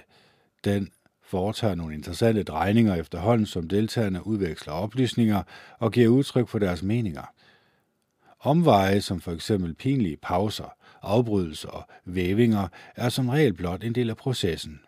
Men til tider er disse omveje ikke så meget et naturligt produkt af samtalen, som de er et bevidst forsøg fra en af parternes side på at skifte samtaleemne. Når det er tilfældet, er det en god idé at være særligt overvågen. Det, som folk ikke ønsker at tale om, kan fortælle meget om dem. Den pinlige pause. Du befinder dig midt i en frit flyvende og spontan samtale. Du siger noget, der måske virker provokerende, truende eller irrelevant. Der er ingen reaktion. Samtalens rytme er blevet brudt. Det, som du lige har sagt, har slået benene væk under din samtalepartner. Han er blevet afsporet og har brug for et øjeblik til at samle tankerne igen. Pinlige pauser er ofte ledsaget af et ansigtsudtryk, der har en øh, lighed med det, som vi finder hos et rådyr, der er blevet fanget i en lyskejle. Personen stivner, og panik eller ængstelse farer hen over hans ansigt. Han blinker ikke. Det ser ud som, som om øh, noget i hans hjerne midlertidigt er blevet kortsluttet, og han tænker, Gud, hvad gør jeg nu? Når det sker, vil vi ofte antage, at vi har taget ham i en løgn. Men hans reaktion kan også signalere, at han føler sig overrasket eller krænket over det, som du lige har sagt. Når jeg ser det udtryk, begynder jeg omgående at spekulere over, hvad der mon har udløst det. Var det spørgsmålet om, hvorfor han forlod sin sidste stilling? Var det bemærkning om læbestiften på hans krav? Det er ikke alle pauser, der er så dramatiske. Korte pauser kan mm, afspejle vrede, frustration eller måske afsky. En oprevet person vil ofte bruge et øjeblik på at genvinde kontrollen over sine følelser, inden han svarer. Hvis det er tilfældet, vil du se et hurtigt udtryk af vrede, ledsaget af sambitte tænder, grimasser eller hovedrysten. Hvis han er frustreret, vil han vise det ved at puste ud, trække på skulderen, dreje hovedet eller give et andet tegn. Og det er muligt, at pausen ikke betyder andet, end at han har fået en eller anden irrelevant tanke, Måske er det pludselig gået op for ham, at han har glemt at låse hoveddøren eller at slukke for komfuret. I givet fald vil du sandsynligvis se et udtryk af distraktion, et fjernt blik og en slappelse af musklerne i ansigtet. Når en pinlig pause opstår, må du ikke forsøge at udfylde tomrummet med nye spørgsmål eller bemærkninger. I stedet bør du omhyggeligt søge efter spor i personens ansigt, i hans øjne og ved hans mund – Tænk tilbage på det samtaleforløb, der blev brudt af pausen. Hvordan lød de sidste ord? De ord, som slog benene væk under øh, personen. Så her kan vi jo øh, ligesom se i en samtale, når der er øh, afbrydelser, ja, det kan have mange årsager selvfølgelig. Øh, en af årsagerne kan selvfølgelig være, at du har sagt noget, som kunne virke stødende, øh, som kunne virke sådan lidt ud af proportion, eller som noget, som overhovedet ikke havde noget med samtalen at gøre. Det skal man ligesom også tage med i overvejelsen. Det kan selvfølgelig også være, at man har ramt et ømt punkt. Og men det er nu det her er jo en advokat, der har skrevet det her, så det er jo ikke sikkert, at øh, man skal grave dybere, når man kan mærke, at personen er ildeberørt over noget, man er, et emne, man er kommet ind på. Der kan du godt tænke sig, at man faktisk skulle bruge almindelig pli, øh, almindelig sund fornuft, og så sige til sig selv, vi, vi lader det her ligge, og så går vi videre til noget andet i stedet for. Der er ingen grund til at gå i gang med at snage og sige øh, til personen, øh, jeg kan høre, at du har det ille om det her øh, emne, som jeg lige kom til at, at berøre vi lader det bare ligge, og så går vi bare videre til noget andet i stedet for. Så man ligesom får igen luften taget lidt ud af ballonen. Så har vi afbrydelser. Som undertegnet i det foregående kapitel, kapitel er afbrydelser ofte skæbnesvanger for den gode samtale. De fleste af os ønsker, at vores øh, samtalepartner skal lytte omhyggeligt, når vi taler, og at deres opmærksomhed skal være rettet mod hver eneste ord, vi siger. Men visse afbrydelser er uundgåelige. Det er helt naturligt, at en person afbryder, når hun er ophidset over det, som du siger, og ønsker at give sit besøg med, eller når hun fornemmer, at du søger efter ord. Men en person, som afbryder hele tiden, eller på særligt irriterende tidspunkter, vil ikke blot afspore samtalen, men også afsløre meget om sin øh, egen sindstilstand eller personlighed. Konsekvent eller dårligt timet afbrydelser kan skyldes utålmodighed eller kedsomhed. Måske går du for langsomt frem, eller måske taler du om et emne, som ikke interesserer personen. Du føler dig muligvis fristet til at tilskrive adfærden en forsætlig uforskammethed. Men den kan også pege på en familiebaggrund, hvor samtalerne var øh, meget spændingsladet og konkurrencepræget, eller hvor reglerne for samtalemæssig opførsel var relativt liberal. Hvis en person er vokset op i en stor, støjende familie, hvor samtalen ved middagsbordet altid var et verbalt slagsmål, vil det være vanskeligt at bryde vanen. Folk, som er ivrige efter at gennemsvinge en bestemt dagsorden, er også tilbøjelige til at afbryde for at styre samtalen.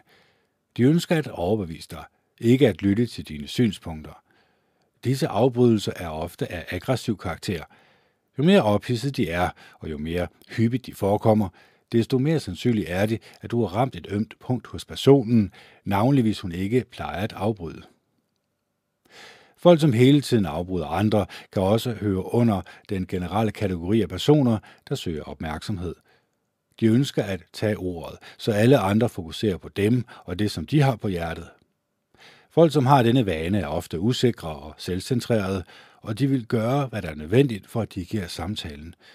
De vil måske ikke tøve med at bringe et fuldstændig irrelevant emne på banen for at kunne styre diskussionen – eller også er de måske tilfredse med at holde sig til det eksisterende emne, så længe det er dem selv, der taler om det.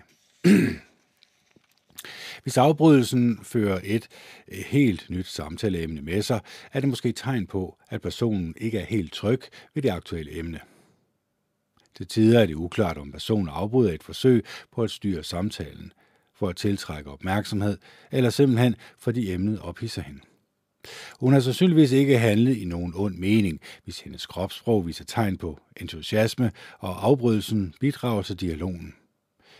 Men hvis hun afbryder med en bemærkning, som ikke har det mindste med emnet at gøre, skyldes det som regel et forsøg på at styre samtalen, enten for at undgå et ubehageligt emne, for at gennemsvinge sin egen personlige dagsorden, eller fordi hun keder sig er utålmodig eller opsat på at gå videre til et andet emne eller helt at afslutte samtalen. Så her er jo også noget, vi skal være opmærksom på. Øh, afbrydelser. Altså, afbrydelser kan jo komme ind, fordi vedkommende keder sig, hun ønsker at styre samtalen, eller fordi man ønsker at undgå et ubehageligt øh, emne, eller for at gennemtvinge sin egen personlige dagsorden. Så det har vi nok også oplevet. Vi har måske også endda selv gjort det. Så spørgsmålet er jo så, om øh, vi også kan se vores egne fejl, når vi øh, i en samtale afbryder, når vi i en samtale bliver ophidset, når vi i en samtale øh, føler, at vores mening øh, er så vigtig, at vi bliver nødt til at afbryde.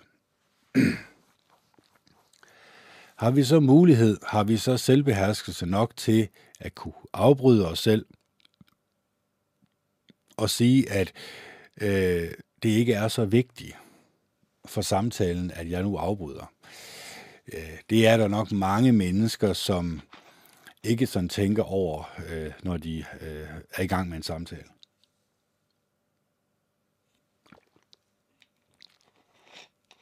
Men ikke desto mindre, så vil det øh, højne kvaliteten af en samtale, hvis man er opmærksom på sine egne afbrydelser. Hvis man er opmærksom på, at man egentlig også selv er en person, som gerne vil snakke rigtig meget, bare kig på mig selv jo, øh, og faktisk måske ikke er interesseret i andre menneskers mening, men er interesseret i, at andre mennesker har opmærksomheden på mig.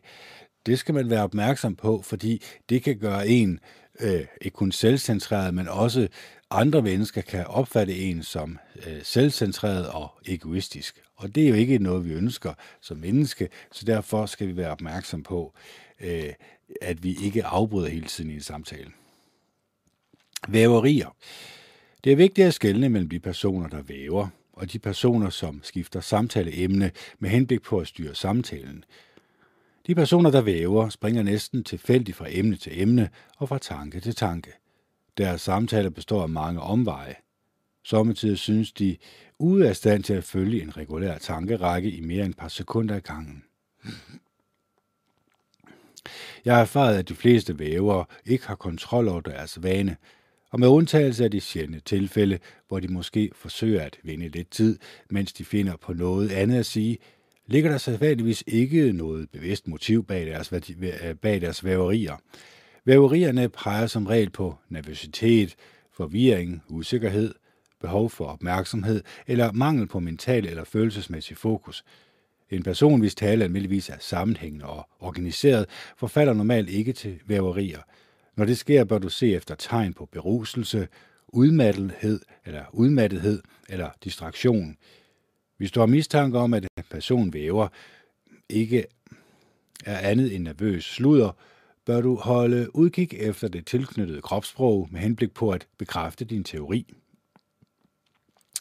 At skifte samtaleevne. Vi har ikke Mr. Spocks ufejlbarlige, logiske, vulkaniske tankegang – Vores samtaler slynger sig en smule, og det er det, der gør dem interessante. Men det hænder, at nogen fuldstændig ændrer retning midt i en diskussion. En skarp drejning er som regel ikke utilsigtet. Når du får øje på nogen, som skifter samtaleemne, bør du spørge dig selv, om personen tidligere har eller havde en åben holdning til emnet, men pludselig mistede interessen for det, eller om han har forsøgt at undgå det lige fra begyndelsen. Lad os for eksempel antage, at en ung kvinde spørger sin mand om, hvornår han vil have børn. Han svarer, jeg vil gerne have børn, men tror du virkelig, at vi er parat til det? Har vi råd? Er min stilling sikker nok? Under den efterfølgende samtale bringer han sine problemer på arbejdspladsen på banen. Han har effektivt skiftet samtaleemne. Ændringen er imidlertid en naturlig omvej og har relation til det oprindelige spørgsmål, som han var villig til at diskutere, men i hans bevidsthed er hans jobsikkerhed direkte forbundet med spørgsmålet om, hvorvidt det vil være økonomisk forsvarligt at få børn. Sammenlign det med den måde, hvorpå kvinden måske ville øh, tolke svaret, hvis manden slet ikke tog fat på spørgsmålet om børn, men i stedet sagde, nævn ikke ordet børn, jeg kan knap nok holde hovedet oven vande på mit arbejde og derpå kastet sig ud i en detaljeret beskrivelse af chefen og de projekter, der er kørt fast, og af problemerne med at skaffe personale. Et pludseligt skift af den art rummer et helt andet budskab. I dette tilfælde vil hans kone måske konkludere, at han aktivt viger udenom emnet. Hvorvidt personen taler usammenhængende, i al uskyldighed, eller i den hensigt helt at undgå et bestemt emne, kan som regel afgøres på baggrund af forholdet mellem det oprindelige emne og det nye. Er de to emner forbundet, eller har personen helt skiftet kurs? Det kan du kun finde ud af, hvis du lytter i nogen tid. Du må ikke forsøge at omdirigere personen med det samme. I stedet bør du udforske det nye emne sammen med ham og se, hvor samtalen fører jer hen. Måske vender han med tiden tilbage til det oprindelige og emne og afslører yderligere oplysninger under processen. Jeg oplever det ofte i retssalen. Et vidne giver et tilsyneladende ubetinget uvid, undvigende svar. Når advokaten beder ham om at besvare det spørgsmål, der blev stillet, bliver han måske overrasket eller føler sig oven i købet krænket over antydningen af, at han forsøger at skifte emne. Da afhøringen fortsætter, bliver det klart, at han er oprigtig, men at han følte, at det var nødvendigt at indlede sit svar med en forklaring, som ved første øjekast synes irrelevant. Hvis en person får lov at svare, som det passer ham, og alligevel ikke vender tilbage til det aktuelle emne, forsøger han måske at undgå samtalens oprindelige tema. Det er også muligt, at han fokuserer så meget på et spørgsmål af særlig betydning for ham, at han har glemt, hvad han blev spurgt om til at begynde med. Hvis du taler med en person, som forvilder sig bort fra emnet, skal du blidt lede samtalen tilbage i den rigtige retning og se, om modstanden fortsætter. I givet fald vil du vide, at afsporing ikke var tilfældig. Så det her med øh, undvielser, altså øh, undvigende tale, eller at skifte samtale, øh, det er jo også et, et trick, man bruger, når at man har øh, noget, man ikke lige vil øh, tale om. Og igen, der er altså forskel på, når det er en advokat, der er ved at øh, afhøre et vidne i forhold til en person, du har en samtale med. Fordi, altså, der er jo ingen grund til, at du kommer alt for tæt på til at starte med. Men selvfølgelig, når du lærer en person nærmere at kende, når man er blevet øh, tættere venner, når man stoler på hinanden, jamen så kan emnerne også, det skulle de i hvert fald gerne, kunne holde til, at man kommer lidt tættere på. Man spørger lidt dybere ind til personen. Det er jo også, fordi man er interesseret i personen. Altså at man som menneske ønsker oprigtigt at lære det her menneske at kende, lære hendes øh, meninger at kende, lære hende at kende på et dybere plan. Det viser jo også, at man, man kan sige, at man virkelig ønsker det bedste for det menneske, man taler med. Det er jo ikke i ond mening, at man øh, som menneske prøver at komme tættere ind i en samtale. Snart tværtimod øh, så tror jeg, at det er der, hvor at vi som mennesker, vi vokser. Vi kan jo alle sammen øh, sidde på vores flade mås, sidde hjemme og se YouTube. Det er ikke det helt store problem. Eller sidde og kigge på vores telefon en hel dag. Det er heller ikke det helt store problem. Øh, men vi udvikler os ikke. Vi bliver ikke hverken bedre eller værre mennesker. Vi sidder så at sige fast. Og når vi sidder fast, jamen, ja, så kommer vi ikke nogen vegne. Så udvikler vi os ikke som menneske. Øh, så kan man sige, vi er selvfølgelig sikre. Vi, vi føler os sikre, når vi bare sidder og ser YouTube, eller sidder og kigger på skærmen på vores telefon. Men vi kommer ikke til at lære os selv at kende, eller et andet menneske at kende på et dybere niveau, som kunne berige os, som kunne få os til at føle os godt tilpas indvendigt som kunne få os til at føle os i live på et helt andet plan end det, som vi måske nu er vant til, hvor at vi egentlig bare holder afstand til hinanden og ikke øh, kommer tæt på hinanden. Så, så det er klart, at øh, de her øh, redskaber, som bogen her bliver øh, gør os opmærksom på, øh, den kan selvfølgelig også hjælpe os Øh, til i endnu højere grad at blive mere øh, fint følende, når vi taler med mennesker.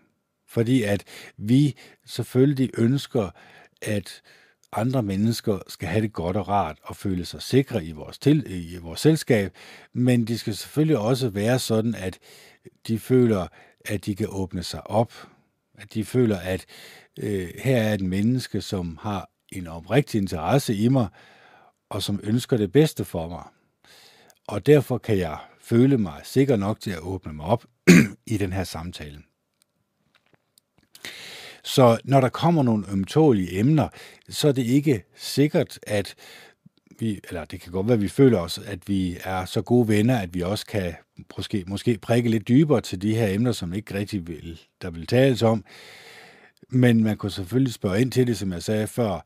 Man kan selvfølgelig spørge efter, om hvis du har, hvis det her det er lidt ubehageligt at tale om, så går vi bare videre til et andet emne. Men jeg kan mærke, at der er et eller andet her, øh, som jeg føler, vi godt kunne komme lidt tættere på, eller lidt nærmere ind på. Øh, men selvfølgelig, det er jo helt op til dig.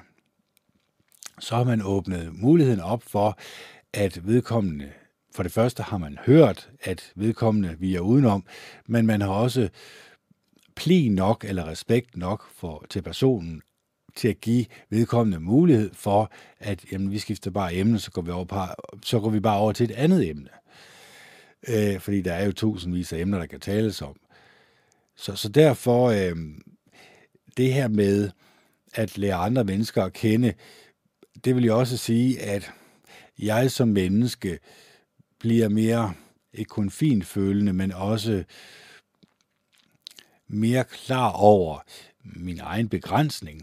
Fordi at jeg er jo ikke en uddannet psykiater eller psykolog. Altså, jeg kan kun komme så langt med et menneske, og så kan man sige, så er der heller en grund til, at jeg øh, begynder at lege psykiater eller psykolog, fordi, øh, kan man sige, der vil jeg jo også gå steder hen, hvor jeg måske ikke kun er på usikker grund, men også kunne måske åbne nogle, nogle ting op i en person, øh, som ikke er særlig hensigtsmæssig, som jeg ikke har noget forstand på, kan man sige.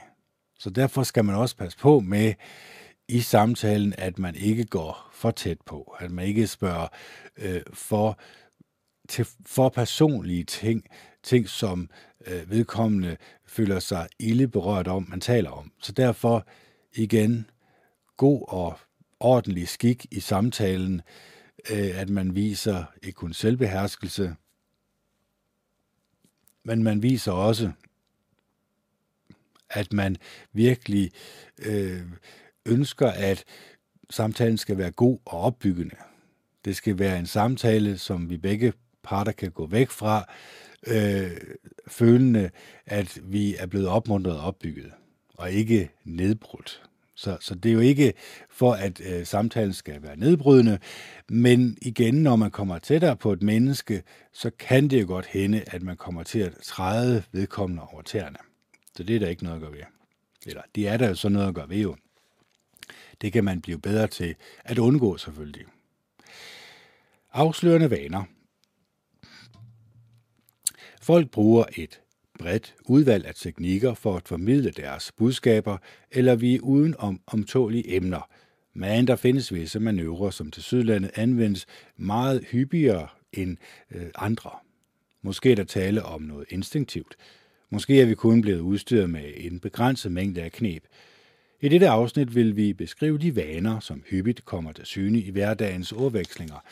Somme tider øh, er vi os ikke bevidst om dem men ofte har de til formål at fremkalde en bestemt reaktion. Når du først har gjort dig bekendt med dem, vil du begynde at lægge mærke til nogle af samtalens nuancer, hvis eksistens du aldrig tidligere har tænkt over. Defensiv adfærd. Kapitel 1 Vær beredt beskrev, hvorledes defensiv adfærd kan hæmme vores forsøg på at betragte folk omkring os på en objektiv måde. Vi kan lære at tøjle vores egne defensive adfærd, men hvad gør vi, når vi møder den hos andre mennesker? Den defensive adfærd er umådeligt udbredt og kan på få øjeblikke gøre en ende på en samtale. Hvis du ser nogen begynde at optræde defensiv, bør du hurtigt forsøge at dæmpe hans uro, så frem du vil gør der forhåbning om at kunne holde samtalen i gang. Defensiv adfærd kan opstå på flere forskellige måder. Nogle af dem er passive, mens andre er meget aggressive. Størstedelen af den defensive adfærd er fuldt forståelig. Det er helt naturligt at forsvare sig selv, hvis man bliver angrebet eller kritiseret. Men alligevel bør man beskæftige sig med den defensive adfærd, inden den meningsfulde samtale kan fortsætte.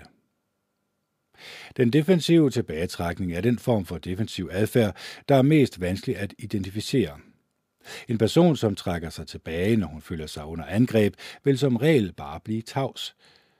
Det er svært at tolke en tilbagetrækning.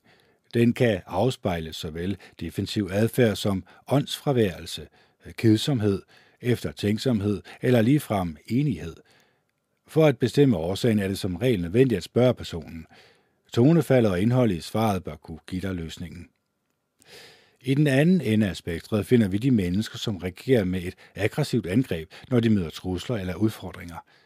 Det bedste forsvar er et angreb, lyder den gamle sportskliché, og den er der mange, der, overle- mange, der efterlever. Den person, som har gjort sig til vane at bruge denne overlevelsesmekanisme, har så vanligvis opdaget, at hun ved hjælp af truslen om en konfrontation kan skræmme andre mennesker til underkastelse – som led i denne, øh, som led i denne taktik vil hun typisk slynge bebrejdelser mod dig eller andre i et forsøg på at lede opmærksomheden bort fra sig selv. Hun vil måske også prøve på at få sine angribere til at føle sig skyldige ved at påpege, hvor hårdt hun arbejder, hvor meget hun har offret, og hvor mange personlige kvaler hun har måttet lide på hans vegne. Hvor er mappen med kundeforslag? Du sagde, at den ville ligge på mit skrivebord inden middag, siger en leder måske til sin assistent. Jeg har vikarieret for Susan og Linda, for de har ikke i dag, svarer den defensive assistent måske. Jeg sprang min pause over, og jeg måtte også passe telefonen. Desuden er jeg forkølet. Jeg måtte slæbe mig selv ud af sengen for at komme på arbejde. Jeg burde slet ikke være kommet. Assistenten håber, at hendes gode gerning vil opveje den forsømte mappe, eller at hendes chef i det mindste vil trække sig tilbage, frem for at starte skænderi. Tilbagetrækning og aggression er to almindelige defensive adfærdsformer blandt dyrene.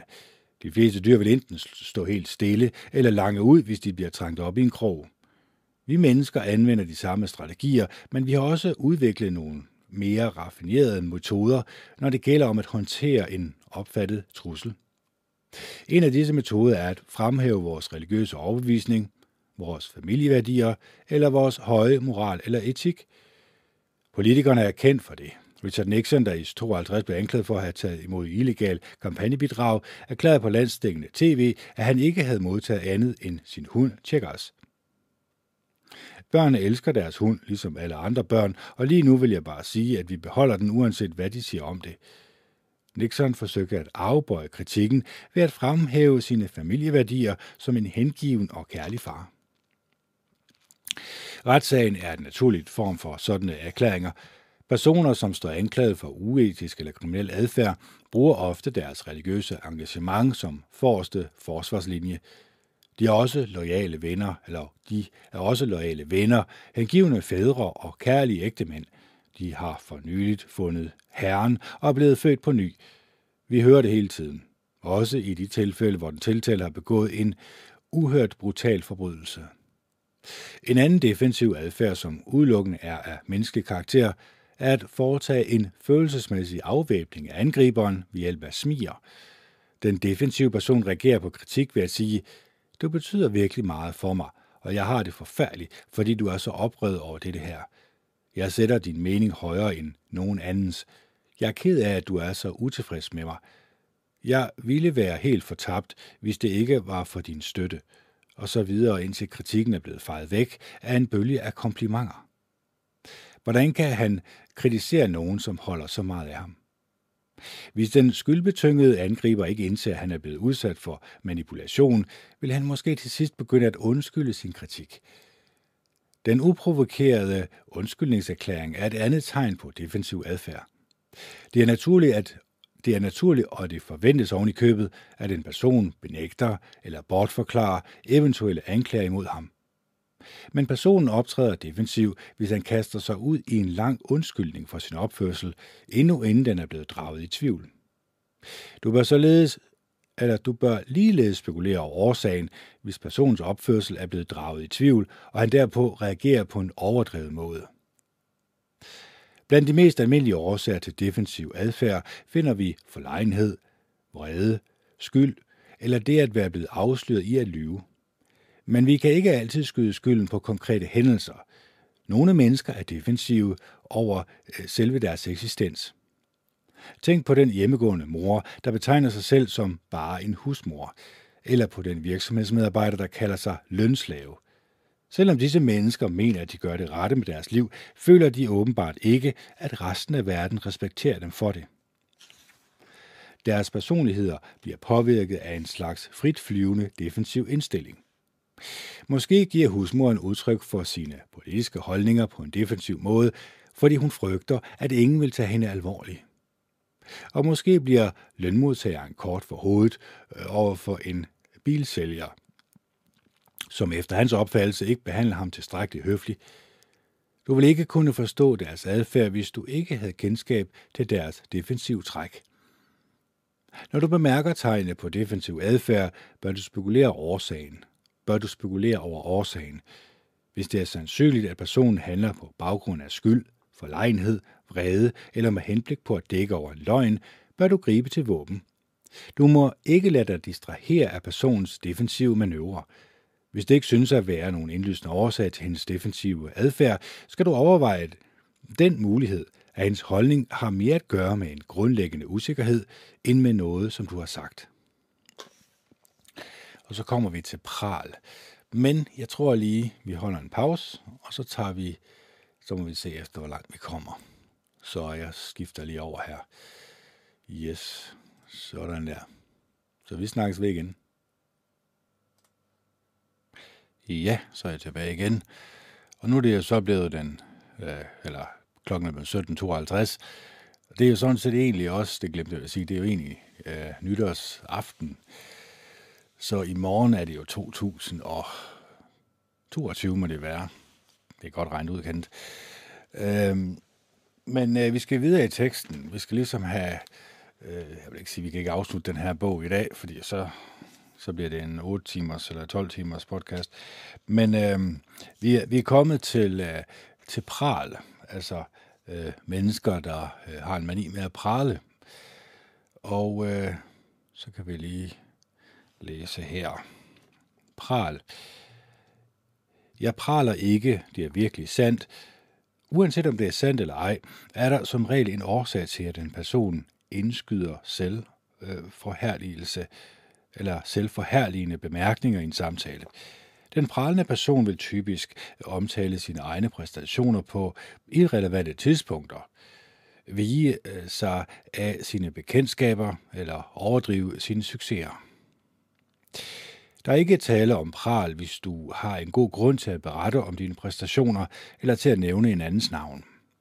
Under en jobsamtale er det for eksempel hensigtsmæssigt at understrege sine opnåede resultater og nævne sine gode referencer. Der er heller intet forkert ved at svare ærligt, når nogen stiller spørgsmål som, hvor meget tjener du? Eller var du en dygtig elev?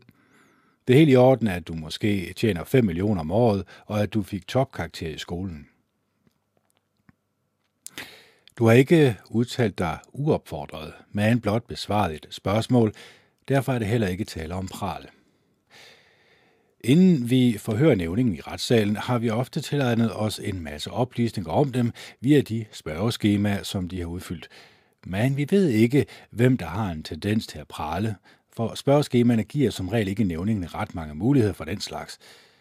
Det er altid meget afslørende, når en person under det mundtlige forhør kaster sig ud i en selvforherligende monolog om sin egen retfærdighed, sin overlevende intelligens eller sine forbløffende præstationer. Pral er en egenskab, der er uafhængig af hudfarve og socialklasse. Denne egenskab dukker op hos mennesker fra et hvert samfundslag og med enhver grad af succes. Til tider har de meget pral af. Til andre tider har de ikke så meget pral af. Til tider siger de sandheden, når de praler. Til andre tider er det hele tydeligvis opdigtet. Men i årenes løb har jeg bemærket et enkelt gennemgående træk hos pralhalse. De mangler næsten altid ægte selvtillid. De praler, fordi de har behov for billigelse og anerkendelse. Trygge, selvsikre mennesker, som er tilfredse med deres stilling i livet, behøver ikke at spore samtalen ind på dem selv og deres præstationer. Når det sker, skal du først og fremmest spørge dig selv, om praleriet var nødvendigt, som for eksempel under en jobsamtale, eller om det blev fremsat uopfordret. Hvis det var nødvendigt at blive håndteret på en passende måde, vil jeg ikke tillægge det nogen betydning. Hvis praleriet var ubegrundet, skal du forsøge at afgøre, om det var sandt, overdrevet eller opdigtet. Hvis udsagnene var sande, men blev indskudt på et upassende tidspunkt, kan du som regel tolke adfærden som et tegn på arrogance, manglende selvtillid eller et behov for billigelse. Påstande, som er stærkt overdrevet eller opdigtet, kaster et helt andet lys over personen. Den, som forvasker sine præstationer, afslører en stærk misfornøjelse eller utilfredshed med tilværelsen, og en tydelig mangel på oprigtighed. En sådan adfærd peger på en følelse af utilstrækkelighed, der er langt stærkere hos øh, denne person, end hos en person, hvis pralerier er ubegrundet, men sande. I sjældne tilfælde er påfundene så ekstreme, at jeg må spolere over, om deres ophavsmand lider af vrangforestillinger, om ikke andet så fordi hun rent faktisk er overbevist om, at andre mennesker tror på det, hun siger. Jeg stod for nylig i spidsen for en prøvesag, der omhandlede designeret af en maske, der omhandlede designet Nå, undskyld. Der omhandlede designet af en maskindel. Blandt nævningene var en 55-årig mand, som i mange år havde været ansat som en ud af flere tusind ingeniører hos en stor rumfartsvirksomhed. Han blev spurgt om sit job, og hans svar kunne man have udledt, at han havde været en nøgleperson inden for udviklingen af amerikansk rumfart i de seneste to årtier. Af flere årsager fik jeg det indtryk, at han overdrev i væsentlig grad.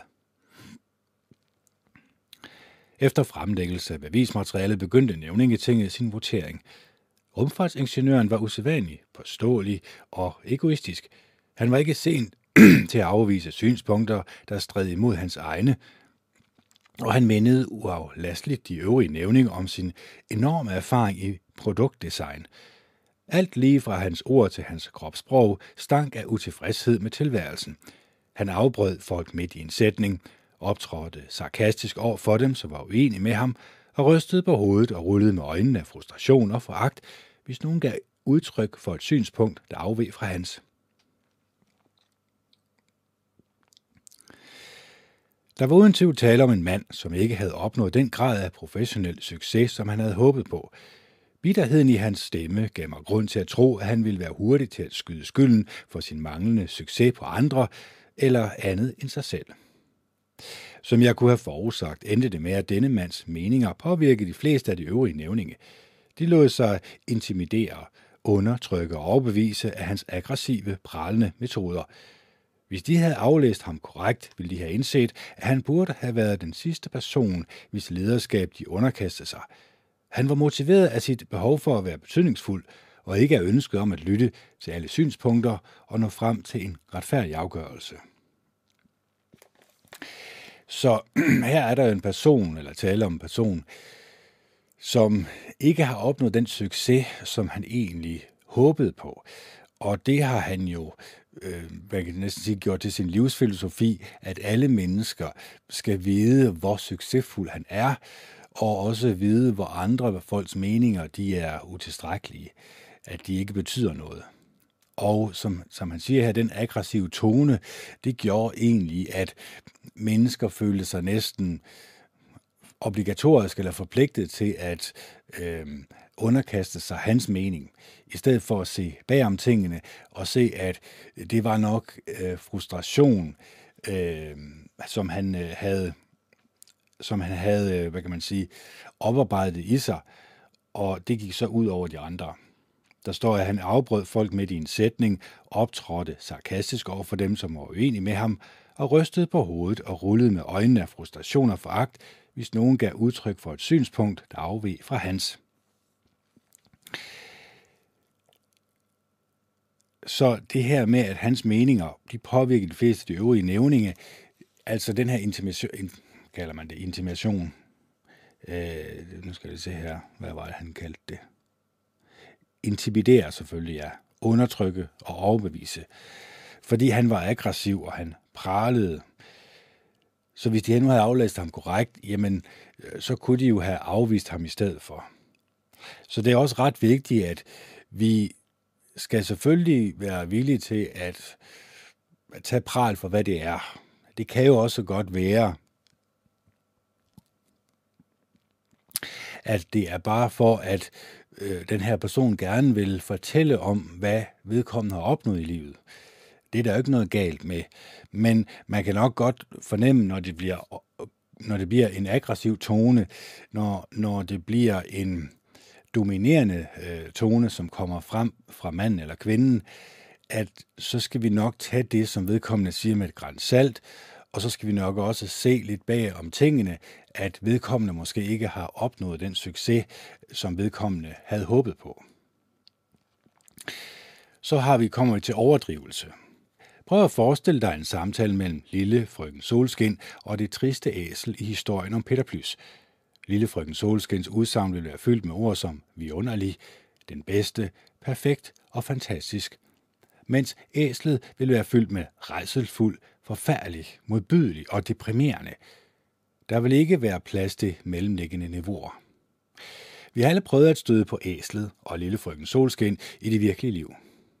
Sommetider møder vi nogen, som bliver lige ophidset, hvad enten de oplever noget positivt eller noget negativt.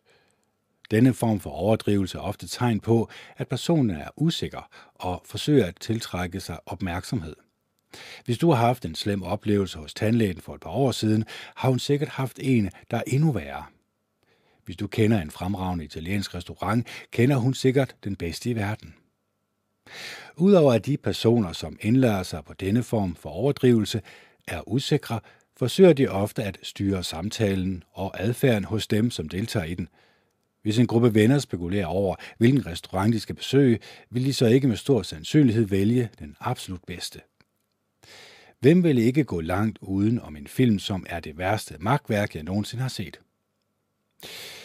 Nogle mennesker udtrykker sig i ekstremer, fordi det er den måde, hvorpå de anskuer tilværelsen, og ikke fordi de ønsker at styre andre folks adfærd. Kategorien af positive tænkere omfatter de personer, som er oprigtige, som er oprigtigt opstemt over livet, og som ved mindste forledning giver udtryk for deres entusiasme. Men der findes også mennesker, som antager en munter holdning i et forsøg på at skjule en dyb skuffelse over tilværelsen, eller i et forsøg på at ændre, eller i det mindste ignorere deres skæbne gennem ren viljestyrke. Hvis jeg opfører mig, som om jeg var glad, så bliver jeg glad, siger de til sig selv. Det kan være særdeles vanskeligt at skelne mellem den person, som er oprigtigt glad, og den, som har opbygget en munter facade. Fra tid til anden vil den person, som overkompenserer, være uopmærksom og dermed lade et ansigtsudtryk eller en henkastet bemærkning afsløre hendes ængstelse eller hendes tungsind. Men i mange tilfælde er det kun tiden, der vil vise det. Hvis du jagter hende, lytter til hende og, mås- og måske stiller hende spørgsmål, vil du til sidst opdage, hvorvidt munterheden i hende eller i hendes sind er ægte. Det er meget for uroligende, når folk er stærkt pessimistiske og kritiske. De er ikke tilfredse med tilværelsen, og det vil de hurtigt lade, sig lade dig vide. Endnu værre er det, at de tilsyneladende ofte ønsker at inficere alle andre omkring sig med deres egen elendighed. Jeg har en naturlig tilbøjelighed til at vige uden om disse nej-sigere, men jeg prøver at lade være. Når jeg taler med en sådan person, forsøger jeg at forstå årsagen til, at han har valgt den pågældende kommunikationsform. Ønsker han, at jeg skal dulme hans elendighed? Er han for nylig blevet overvældet af et tragisk tab? Som vi hele tiden har fremhævet i denne bog, begrænser øh, fordelene ved at aflæse andre mennesker sig ikke til at beskytte dig i en verden, der sommetider er barsk, konkurrencepræget og uærlig. Teknikkerne sætter dig også i stand til at gøre verden lidt bedre for folk omkring dig. Når du forstår, hvad der motiverer andre mennesker, og du lærer at lytte til dem, vil du blive en bedre ven, en mere effektiv chef og til med en mere medfølende fremmed. Så selvom dit instinkt måske siger, at du skal vige udenom æsterne i din tilværelse, bør du i det mindste en gang eller to forsøge at bringe dig i forbindelse med dem. Om ikke andet vil du kunne lære lidt mere om den menneskelige natur. Så det har vi jo alle sammen prøvet at mærke nogen, eller talt med nogen, som, øh, som er frøken solskin, alt er simpelthen noget af det mest vidunderlige. Vi har også prøvet at møde æslet, nogen som synes, at det hele er så elendigt, som det kan være. Vi har selvfølgelig også mødt nogen midt imellem, men vi har nok også mødt nogen, som har givet sig ud for at være frøken solskin, men som man godt kunne mærke, når man kom lidt tættere på og kom lidt dybere ind i samtalen, måske gik rundt og var lidt ked over tilværelsen, eller lidt trist over det lod, som hun havde fået i livet. Og man kan sige, jeg kan selvfølgelig ikke øh, hjælpe en person på fod igen. Vedkommende skal selvfølgelig selv være villig til det, men det er en, synes jeg selv, god ting at øh, give sig tid i samtalen, og så prøve at løfte personen op, som der står her til sidst. Øhm, når du forstår, hvad der motiverer andre mennesker, og du lærer at lytte til dem, vil du blive en bedre ven, en mere effektiv chef og til med en mere medfølende fremmed. Så, så det er jo også en mulighed for, at vi måske kan prøve at gå lidt dybere ind i samtalen. Prøve ligesom at finde ud af, jamen hvad er det egentlig, der rører sig her? Hvorfor er vedkommende på overfladen, øh, frøken solskin, men når man så går lidt dybere, så er det sådan lidt en deprimerende tone, man får frem. Kunne det tænke sig, at vedkommende måske ikke er tilfreds med livet? Altså at livet måske skulle have udfordret eller udformet sig anderledes for den her person. Fordi det her med at være tilfreds med livet, det er jo også det, jeg taler meget om i min podcast. Det er selvfølgelig individuelt. Altså, der står i øh, den gode gamle ord, øh, den gode gamle bog, Bibelen, har vi øh, føde og klæder, så skal vi være tilfredse med det. Men det er langt de fleste mennesker ikke, inklusiv mig selv, altså føde og klæder. Hvorfor skulle vi være tilfredse med det? Jamen, det har noget at gøre med øh, vores fokus som mennesker. Fordi hvis vi hele tiden øh, kigger på andre mennesker, som har mere end vi har, så ønsker vi selvfølgelig også deres tilværelse. Så ønsker vi ikke vores egen tilværelse. Og jeg vil selvfølgelig varmt anbefale, at man selvfølgelig kommer til at elske sin egen tilværelse. Elske sit eget liv. Elske den her gave, som vi nu er blevet foræret, og så vi får det meste ud af det. Hvordan får vi det meste ud af livet? Jamen, det gør vi jo lige netop ved at øh, fokusere på det positive. Være lidt ligesom frøken Solskin. Og, øh, og det er jo selvfølgelig en svær kunst, og jeg kan heller ikke garantere for, at har I lyttet til min podcast, så kommer I i bedre humør. Jeg håber selvfølgelig, at jeg kan styre et sted hen, hvor I øh, kommer hen og har nogle øh, gode og dybe øh, samtaler, oprigtige samtaler med jer selv under meditationen. Fordi under meditationen, der har du rig mulighed for øh, at komme til at styre dine egne tanker selv. Men det kræver selvfølgelig også, at man sætter sig ned på stolen hver dag og mediterer. At man i hvert fald giver sig selv en halv time øh, i dyb meditation, for ligesom at blive grounded, men også at få styr på sine tanker. Man kan egentlig også sige, at man nulstiller sig selv en lille smule. Og når man så nulstiller sig, ja, så vil man opdage, at så starter man forfra, ja, det er rigtig kendt, men man har mulighed for at opdage, når man måske øh, kommer til at gå over i et tungsind. Når tankerne måske trækker en øh, hen mod de mørke skyer, så at sige. Når man kommer til at spekulere på, hvad man ikke har i tilværelsen, kontra det, man har i tilværelsen. Det her med at være tilfreds med, hvad vi har lige nu og her, det er en svær kunst i den her materialistiske verden, vi lever i. Fordi vi spejler os selvfølgelig i andre mennesker, især desværre i andre mennesker, vi ser på skærmen, øh, Facebook, Instagram og alt det andet skrald. Og der kan vi se, at mennesker ligger en, en bedre tilværelse op, end den vi lever. Eller det ser det i hvert fald til Sydlandet sådan ud. Øh, det ved vi også godt er en poleret form for virkelighed. Men vi lader os måske narre til at tro, at jamen, når jeg ikke har det på den her måde, som de her personer, som tydeligvis er glade og lykkelige, jamen så kan jeg ikke andet end blive ulykkelig over at se på lykkelige mennesker.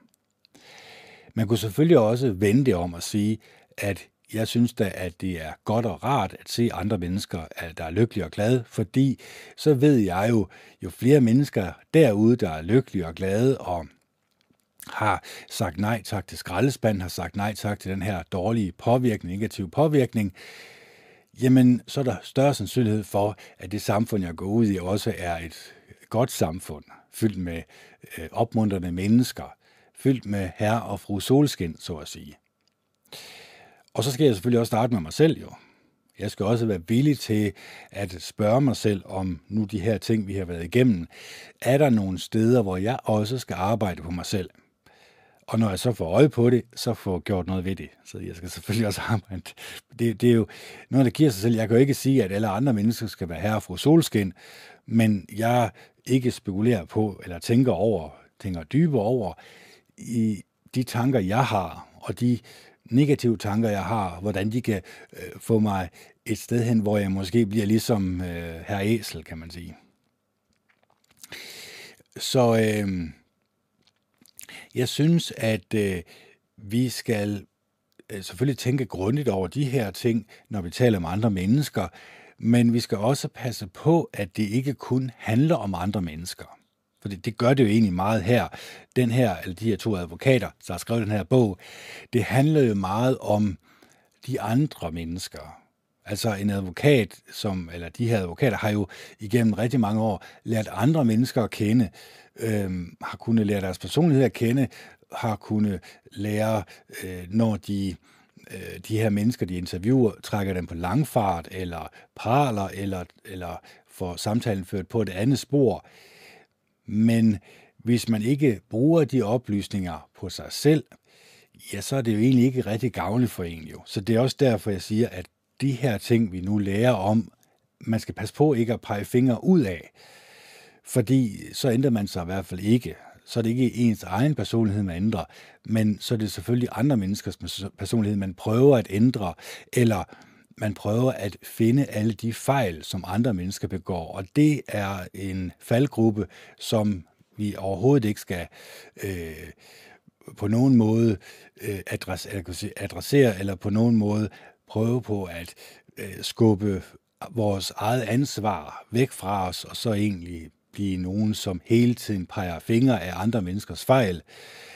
Vi skal prøve at se, hvordan vi kan øh, spejle os i andre mennesker, og så egentlig prøve at finde ud af, jamen har jeg ikke også nogenlunde de samme fejl?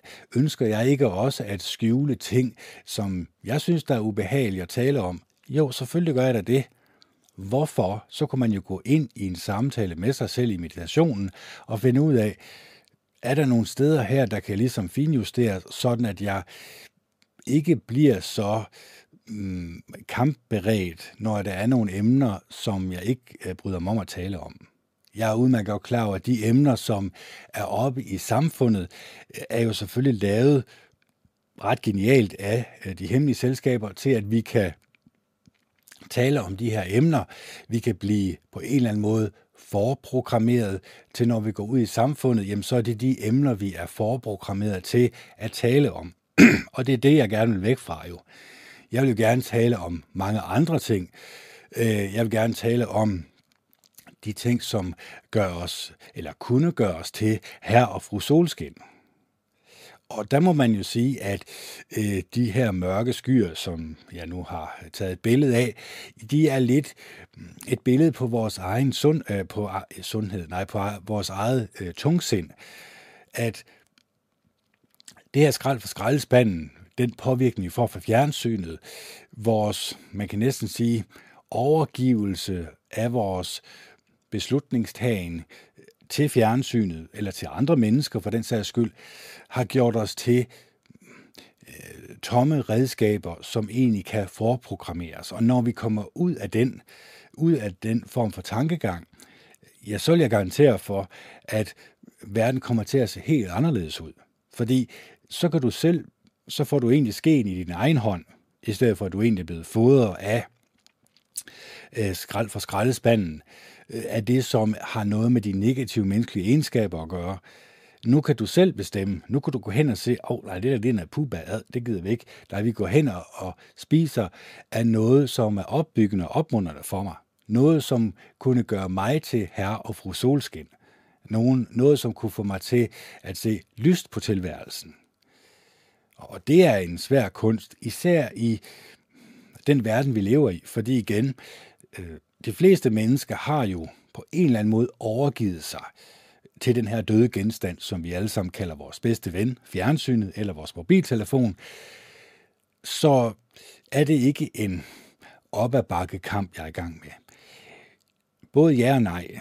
Ja, hvis jeg bliver ved med at at, øh, at blive ved med at beskæftige mig alt for meget med skærmen, det er klart, og ikke være klar over den fare, der ligger i at beskæftige sig med det her skrald for skraldespanden, og det har især noget med skærmen at gøre, fordi det er der, hvor vi får den påvirkning fra, ja, så kan man sige, så er jeg jo ikke en af dem, der siger nej, så er jeg jo ikke en af dem, som, øh, hvad kan man sige, har viljestyrke nok øh, til at modstå, til at skubbe væk og til at sige, nej tak, jeg spiser ikke mere af jeres øh, skraldespand, fordi det bliver jeg åndeligt syg af.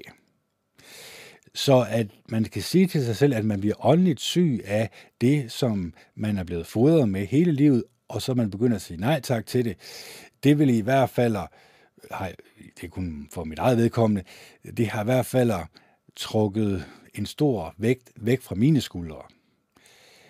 Jeg kan selvfølgelig ikke helt undgå at blive påvirket af det, der sker i samfundet, fordi den gruppe mennesker, som er i samfundet, alle sammen er blevet påvirket negativt af skraldespanden, og ikke rigtig, jeg vil ikke sige, at de ønsker at komme ud af det, men de kan måske ikke engang se en udvej ud af den elendighed, øh, som, øh, som de her skuespillere, altså politikerne, som har løjet over for befolkningen i øh, så uendelig lang tid, at det nærmest er latterligt, og så the mainstream media, som bliver ejet af staten, altså staten ejer jo øh, mere eller mindre alt presse i hele verden. Øh, det er det politiske system ud over hele jorden, kan man sige. Øh, og de skubber på en bestemt agenda, og den agenda har jo noget at gøre med at bringe mennesker ned, bringe mennesker ned til at blive herre og fru æsel i stedet for herre og fru depressiv. For det er jo klart, at hvis du beskæftiger dig med noget, som egentlig, når du begynder at lave en seriøs selvanalyse af det, finder ud af, at det har noget med alle de her negative menneskelige egenskaber at gøre. Det har noget med, som vi sagde her, øh, der står her, mens æslet vil være fyldt med rejselsfuldt, forfærdelig, modbydelig og deprimerende. Og, og det er jo også derfor, jeg vil kraftigt anbefale, at når I nu lytter til jeres politikere, lytter til øh, jeres, hvad kan man sige, herskere, eller dem I har bestemt, at nu kigger vi på dem, fordi de bestemmer over os, så prøv at lægge mærke til, om de bruger øh, udsagn som vidunderlig, den bedste, perfekt og fantastisk, eller bruger ord som æslet, rejselsfuldt, forfærdeligt, modbydeligt og deprimerende. Altså om de er negativt ladet, de ord, de taler til jer om, eller de prøver at pådute jer, fordi mm, så er der ikke nogen grund til at beskæftige sig med dem. Hvis det er engang deprimerende æselsnak, der kommer fra talerstolen eller fra det politiske øh, igennem massemedierne, så er der vel egentlig ikke nogen grund til at beskæftige sig med det. Fordi du kan jo kun blive påvirket i negativ retning. Det er jo ikke sådan, man kan sige, at øh, nu er det jo selvfølgelig også en tænkt historie med Peter Plys, fordi at et æsel vil nok ikke være sammen med en frøken Solskin ret lang tid ad gangen. Man kan sige, at jo, det er der nok nogle kærlighedsløse ægteskaber rundt i Danmark, der har det på den måde, øh, lidt ligesom det for rytteriet, øh, ham der er den fede med, eller ham der er den store med overskæg, eller ham der har det kæmpe store overskæg, som altid er meget, meget negativ kontra øh, konen, som er meget, meget positiv. Jo, selvfølgelig, men, men man kan sige, at du vil jo blive påvirket næsten altid i en negativ retning over en negativ person. Så selvom han opfordrer folk til, at man kan godt være øh, venner med æsler, eller i hvert fald prøve at lære ved, ved, vedkommende at kende, så siger han jo selv her, at han undgår dem. Og det vil jeg jo også sige er en god ting. Fordi øh, man kan sige, øh, det her med øh, det her med, med de mennesker, vi omgiver os med, har en påvirkning af os, det ved vi også godt inderst inde. Altså dårligt selskab ødelægger gode vaner. Og man må jo sige, at frøken Solskin har valgt dårligt selskab her, fordi æslet kommer jo aldrig nogensinde ud af sin depression, ud af sin depressive tankegang.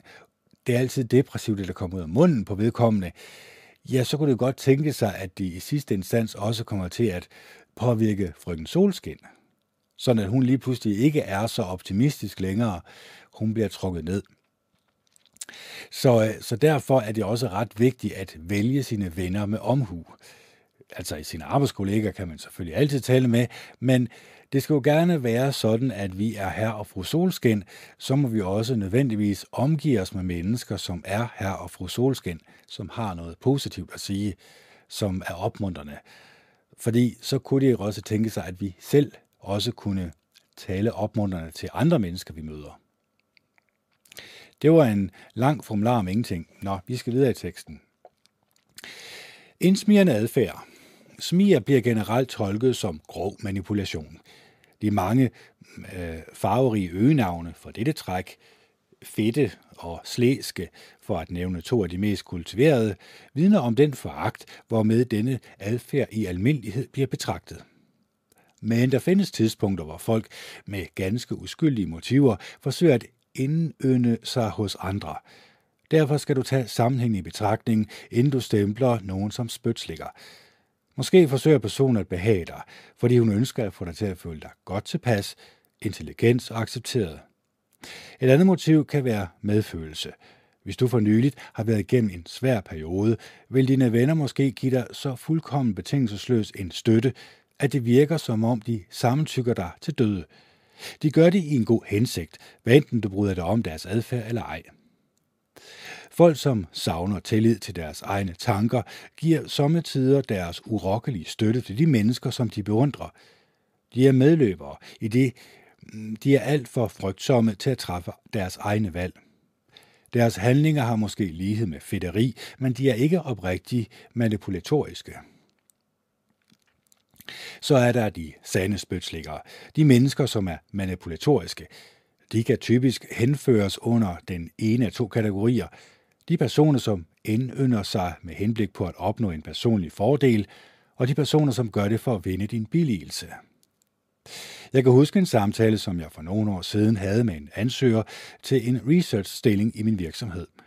Hun havde nogle fremragende kvalifikationer, et behageligt udseende og en indtagende opførsel – men efterhånden som samtalen skred frem, begyndte jeg at få en ubehagelig fornemmelse af, at hun var for god til, at det kunne være sandt.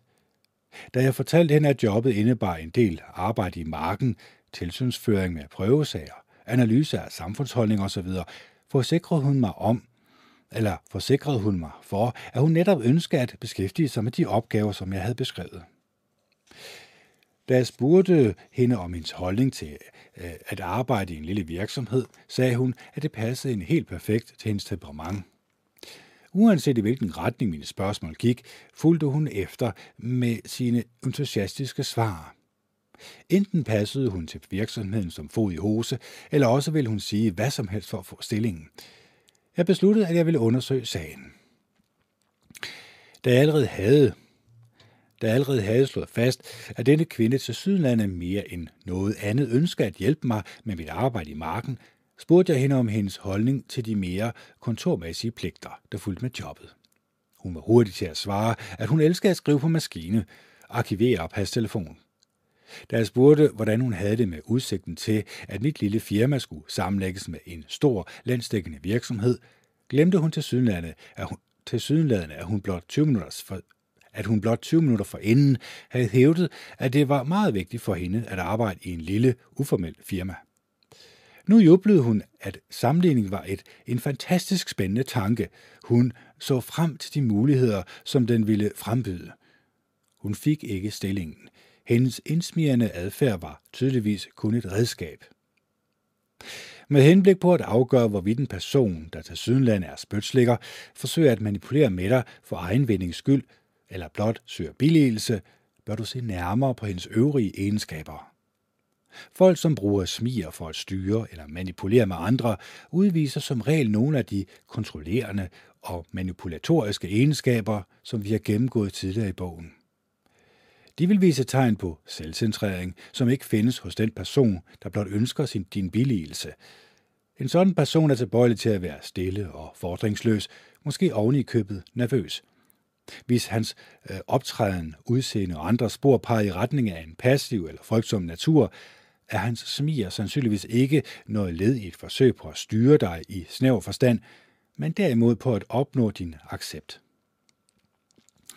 Så det her med øh, smier, når en person er smigerne, altså man skal selvfølgelig have afgjort, om det er for egen vindingsskyld og i målskyld i baggrunden, der er skrald på, det er også nytårsaften, så det er der så fuld forståelse for. Det kan være, den store frimur, hun har nok haft holdt sin tale. Det gør hun nok her klokken 6, eller har gjort her klokken 6. Så lad det nu ligge. Jeg snakker selvfølgelig om dronningen. Uh, nå, men uh, hvor kom vi fra? Jo, altså det her med smiger, altså at man, man selvfølgelig gerne giver et godt førstehåndsindtryk. Og til at starte med, når man lærer et andet menneske at kende, så har man nok mani med at vise sig fra sin bedste side, men også måske tale mennesker lidt med munden. Altså bekræfte dem i, at de har ret, bekræfte dem i, at de er gode nok, bekræfte dem i, eller det kan måske også flyttes over, eller det kan, det kan, det kan gå over til smiger. Altså, det kan gå fra almindelig øh, positiv bekræftelse øh, til en form for smiger, men det kan også gå endnu videre, så kan det gå til spytslæggeri, så kan det gå til, at det nærmest bliver for varmt, var jeg at sige. Så, så det skal man også ligesom være opmærksom på, at selvfølgelig vil vi gerne vise hinanden, at vi godt øh, kan lide hinanden. Det er klart. Men hvis det bare er overfladisk, vi kan lide hinanden, så kunne en anden person jo godt få et forkert indtryk af os. Så kunne det jo godt tænke sig, at vi måske i baghovedet tænker, Nå ja, men sådan er hun jo over for alle mennesker. Hun er meget indsmirrende, øh, nærmest til lidt det, det varmle. Hun virker ikke oprigtig. Det er det, der er problemet jo, at hvis vedkommende ikke virker, som om hun er oprigtig, eller han for den sags skyld, jamen så kan det godt virke sådan påtrængende. Så kan det godt virke sådan lidt, ikke kun indsmirrende, men også sådan lidt mm, øh, at man egentlig man egentlig giver udtryk for at være en person, som en virkeligheden ikke er. Det kunne man jo tydeligvis høre på det her interview, det her, den her jobsamtale, hvor hun uanset hvad vedkommende spurgte hende om, jamen så var hun enig med alt. Så var det hele fantastisk. Så var der ingen begrænsninger i hende, i hvad hun kunne arbejde med. Men tydeligvis så lagde han jo lidt en finte ind her, som viste sig, at øh,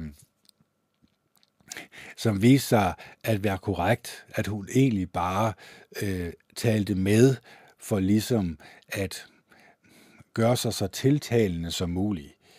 Men oprigtigheden var der ikke. Altså hun havde ikke et eget fast ståsted i samtalen, men hun tog egentlig øh, den her person, altså arbejde, hvad kan man sige, chefen her, øh, som hun var til samtale med, øh, hun tog egentlig bare hans eller vedkommende synspunkter og gjorde det til sine egne, eller i hvert fald fik det til at lyde som om, at hun også mente alt det, som han også mente. Og det er klart, det kunne jo godt blive et problem i fremtiden. Det ville det jo nødvendigvis gøre. Det var også derfor, hun ikke fik jobbet jo. Det er ikke sikkert, at hun ikke er en god person. Det, det kan hun godt være. Det kan jo være, at vedkommende er usikker på, hvis jeg nu siger sådan og sådan, så får jeg ikke jobbet. Altså, man må jo også tage øh, det med i sine overvejelser, at det kan jo også godt være, at vedkommende er nervøs. Og til en jobsamtale, det er jo altså, jo, jeg prøver altid at være så ærlig og så oprigtig som muligt.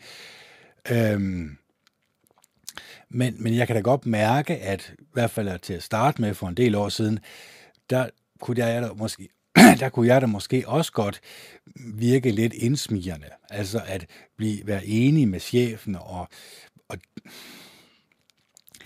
det skal man også passe lidt på med, fordi så virker man ikke oprigtig længere. Eller så er man jo faktisk ikke oprigtig længere.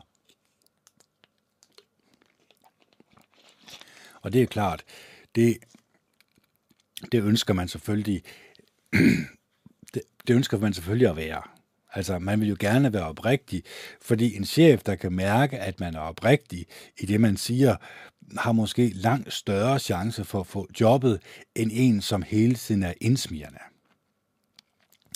Vi kommer, nu kan jeg se, nu er det vi næsten på tre timer, men vi skal lige have noget selvkritik også. Det er den så den sidste. Ej, nej, der kommer rissen i pladen og slader. Og så kommer der frivillig formidling af oplysninger. Ja, så vi tager lige selvkritik, og så må vi også øh, have en afslutning på den her, ellers så går den jo fuldstændig bananas. Nå, selvkritik. At kunne gøre grin med sig selv er en beundringsværdig evne. Det er noget, som vi alle gør fra tid til anden.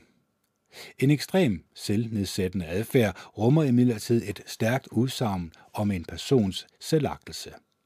Du bør spekulere over årsagen, når du hører nogen fremsætte flere end en eller to selvkritiske bemærkninger i løbet af en samtale. Det første spørgsmål, som du bør overveje, er, om bemærkningerne havde til formål at bryde isen, eller om de var ment som en øh, godmodig social gestus. Jeg ville glemme hovedet, hvis det ikke var skruet på, er tydeligvis en henkastet bemærkning, medmindre personen giver udtryk for lignende følelser så mange gange, at du føler dig forpligtet til at reagere på dem.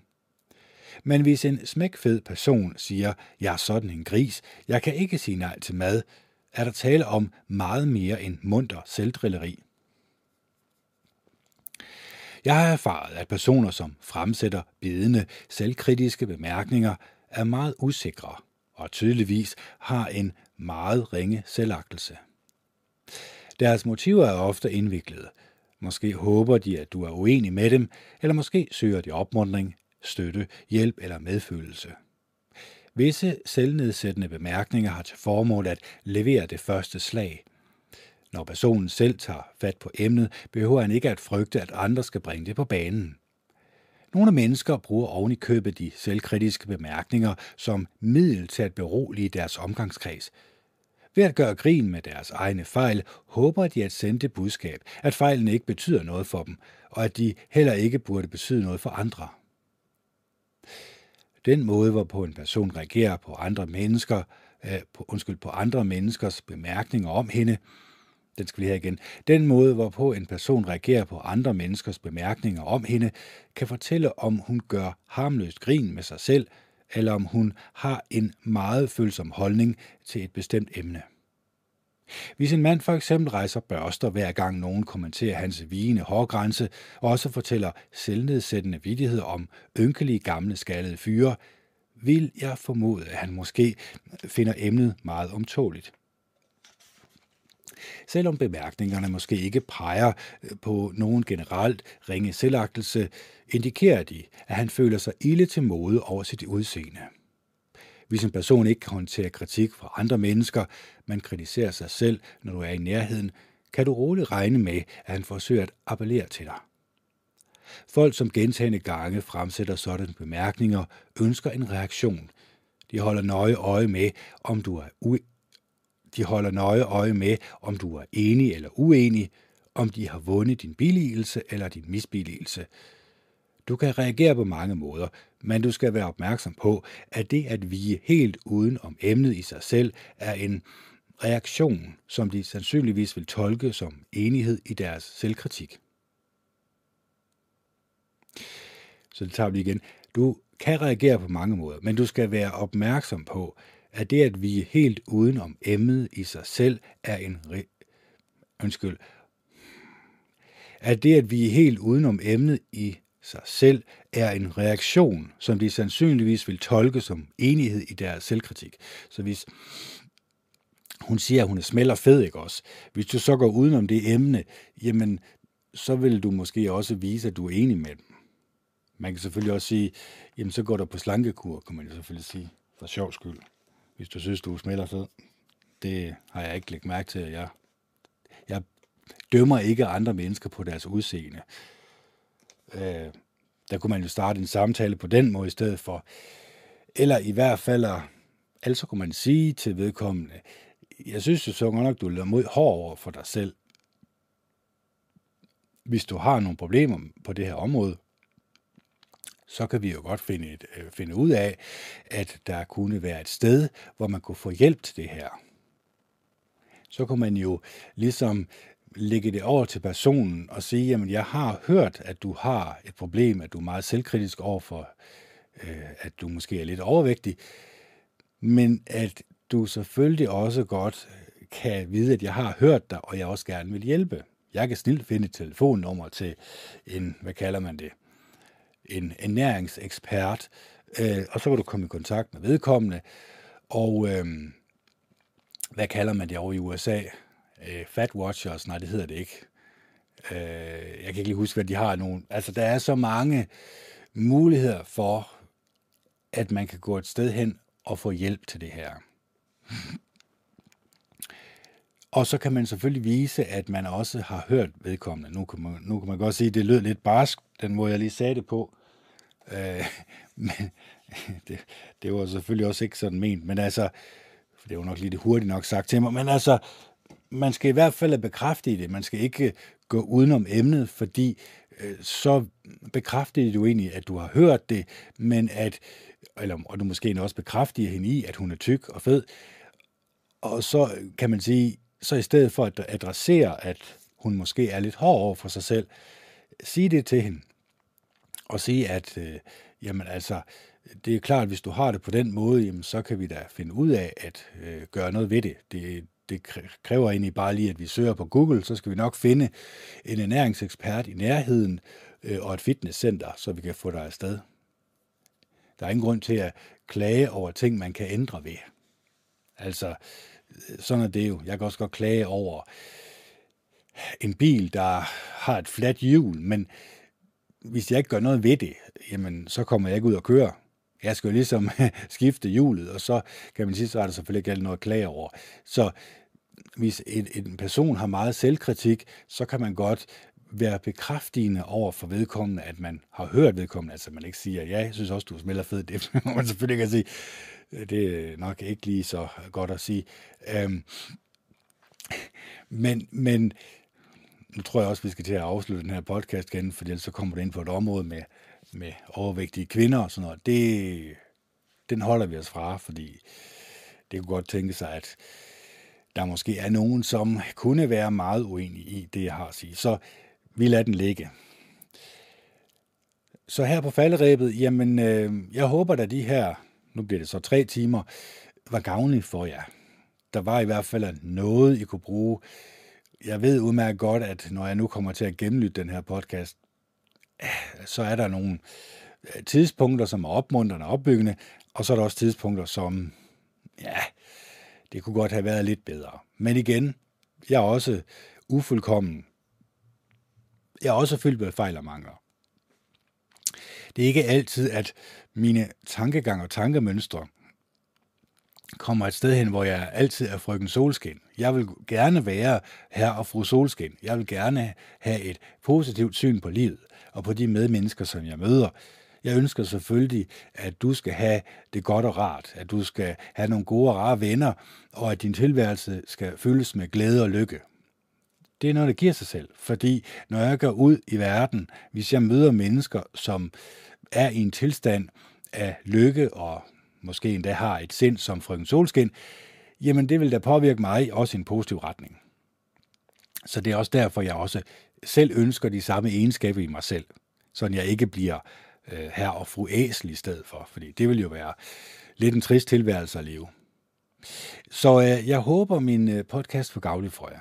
Jeg håber, at der i hvert fald er noget af den her ordflom, jeg kom med, var ting, som I også tænker dybere over.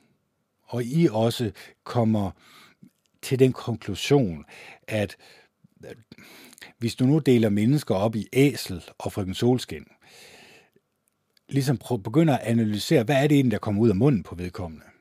Er det positivt, eller er det negativt?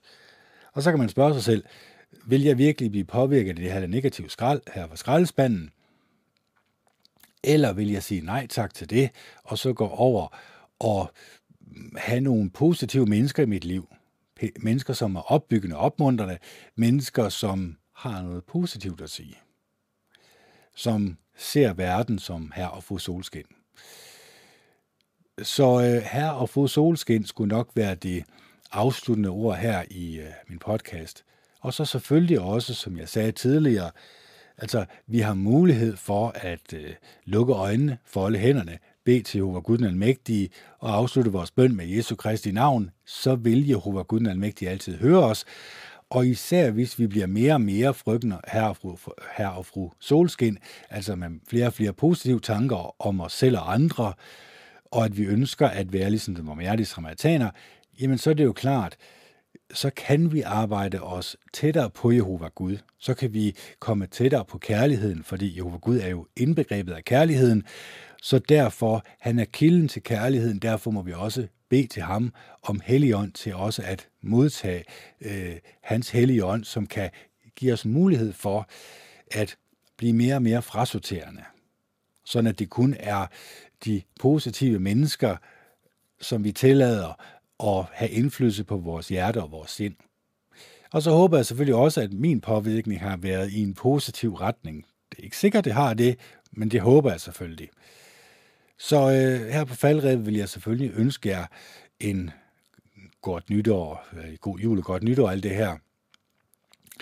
Og så husk på, at øh, 2021 kan blive lige så god som 2022. Alt efter om vi ser på tilværelsen som æsel eller frøken solskin. Så øh, lad os ikke lade andre mennesker trække os ned. Lad ikke andre mennesker øh, bringe os ned på et trælsniveau, på et niveau ligesom æsel, som konstant kun har en negativ eller et negativt syn på tilværelsen. Lad os analysere det, vi får ind gennem øjnene og ørerne, være meget selektiv med, hvad vi får ind gennem øjnene og ørerne. Spørg os selv, om det er gavnligt for os, om det gør os til mere positive mennesker, det her. For hvis det ikke gør det, så er der ingen grund til at beskæftige sig med det. Så vær frasorterende, lær at sige nej, men også lær at sige ja tak til positive mennesker, som måske har noget positivt at bidrage med i din tilværelse, sådan at I måske kunne komme et sted hen, hvor I bliver ligesom herre og fru solskin, hvor I kan bringe noget positivitet med ind i tilværelsen, sådan at glæde og lykke øh, kunne komme ind i jeres liv og ind i de mennesker, som I elsker, men ikke kun de mennesker, I elsker, men selvfølgelig også alle andre mennesker, som I møder på jeres vej. Så øh, håber jeg, at øh, vi lyttes ved igen. Nu skal der så en engelsk podcast øh, i gang. Jeg ved ikke, om det bliver i aften. Det tror jeg ikke, det gør. Men øh, jeg ønsker i hvert fald, jer, i hvert fald jer et godt jul og godt nytår, og øh, håber, at 2022 øh, bliver endnu bedre, endnu mere lykkelig, endnu mere fyldt med livsglæde end øh, 2021. Og så øh, ønsker jeg dig selvfølgelig også, at I øh, viser kærlighed til hinanden. Kærlighed til ikke kun jer selv, men også de medmennesker, som I møder på jeres vej. Så øh, det er godt nyt og godt jul og alt det her. Øh, jeg kan næsten ikke afslutte, fordi det er så, så godt det her. Det er helt åndssvagt. Det er det Ken Arnes, der signer off. Det er den 31. 12. 2021. Klokken den er 18.45, og det er, det må være fredag, ja. Hej hej.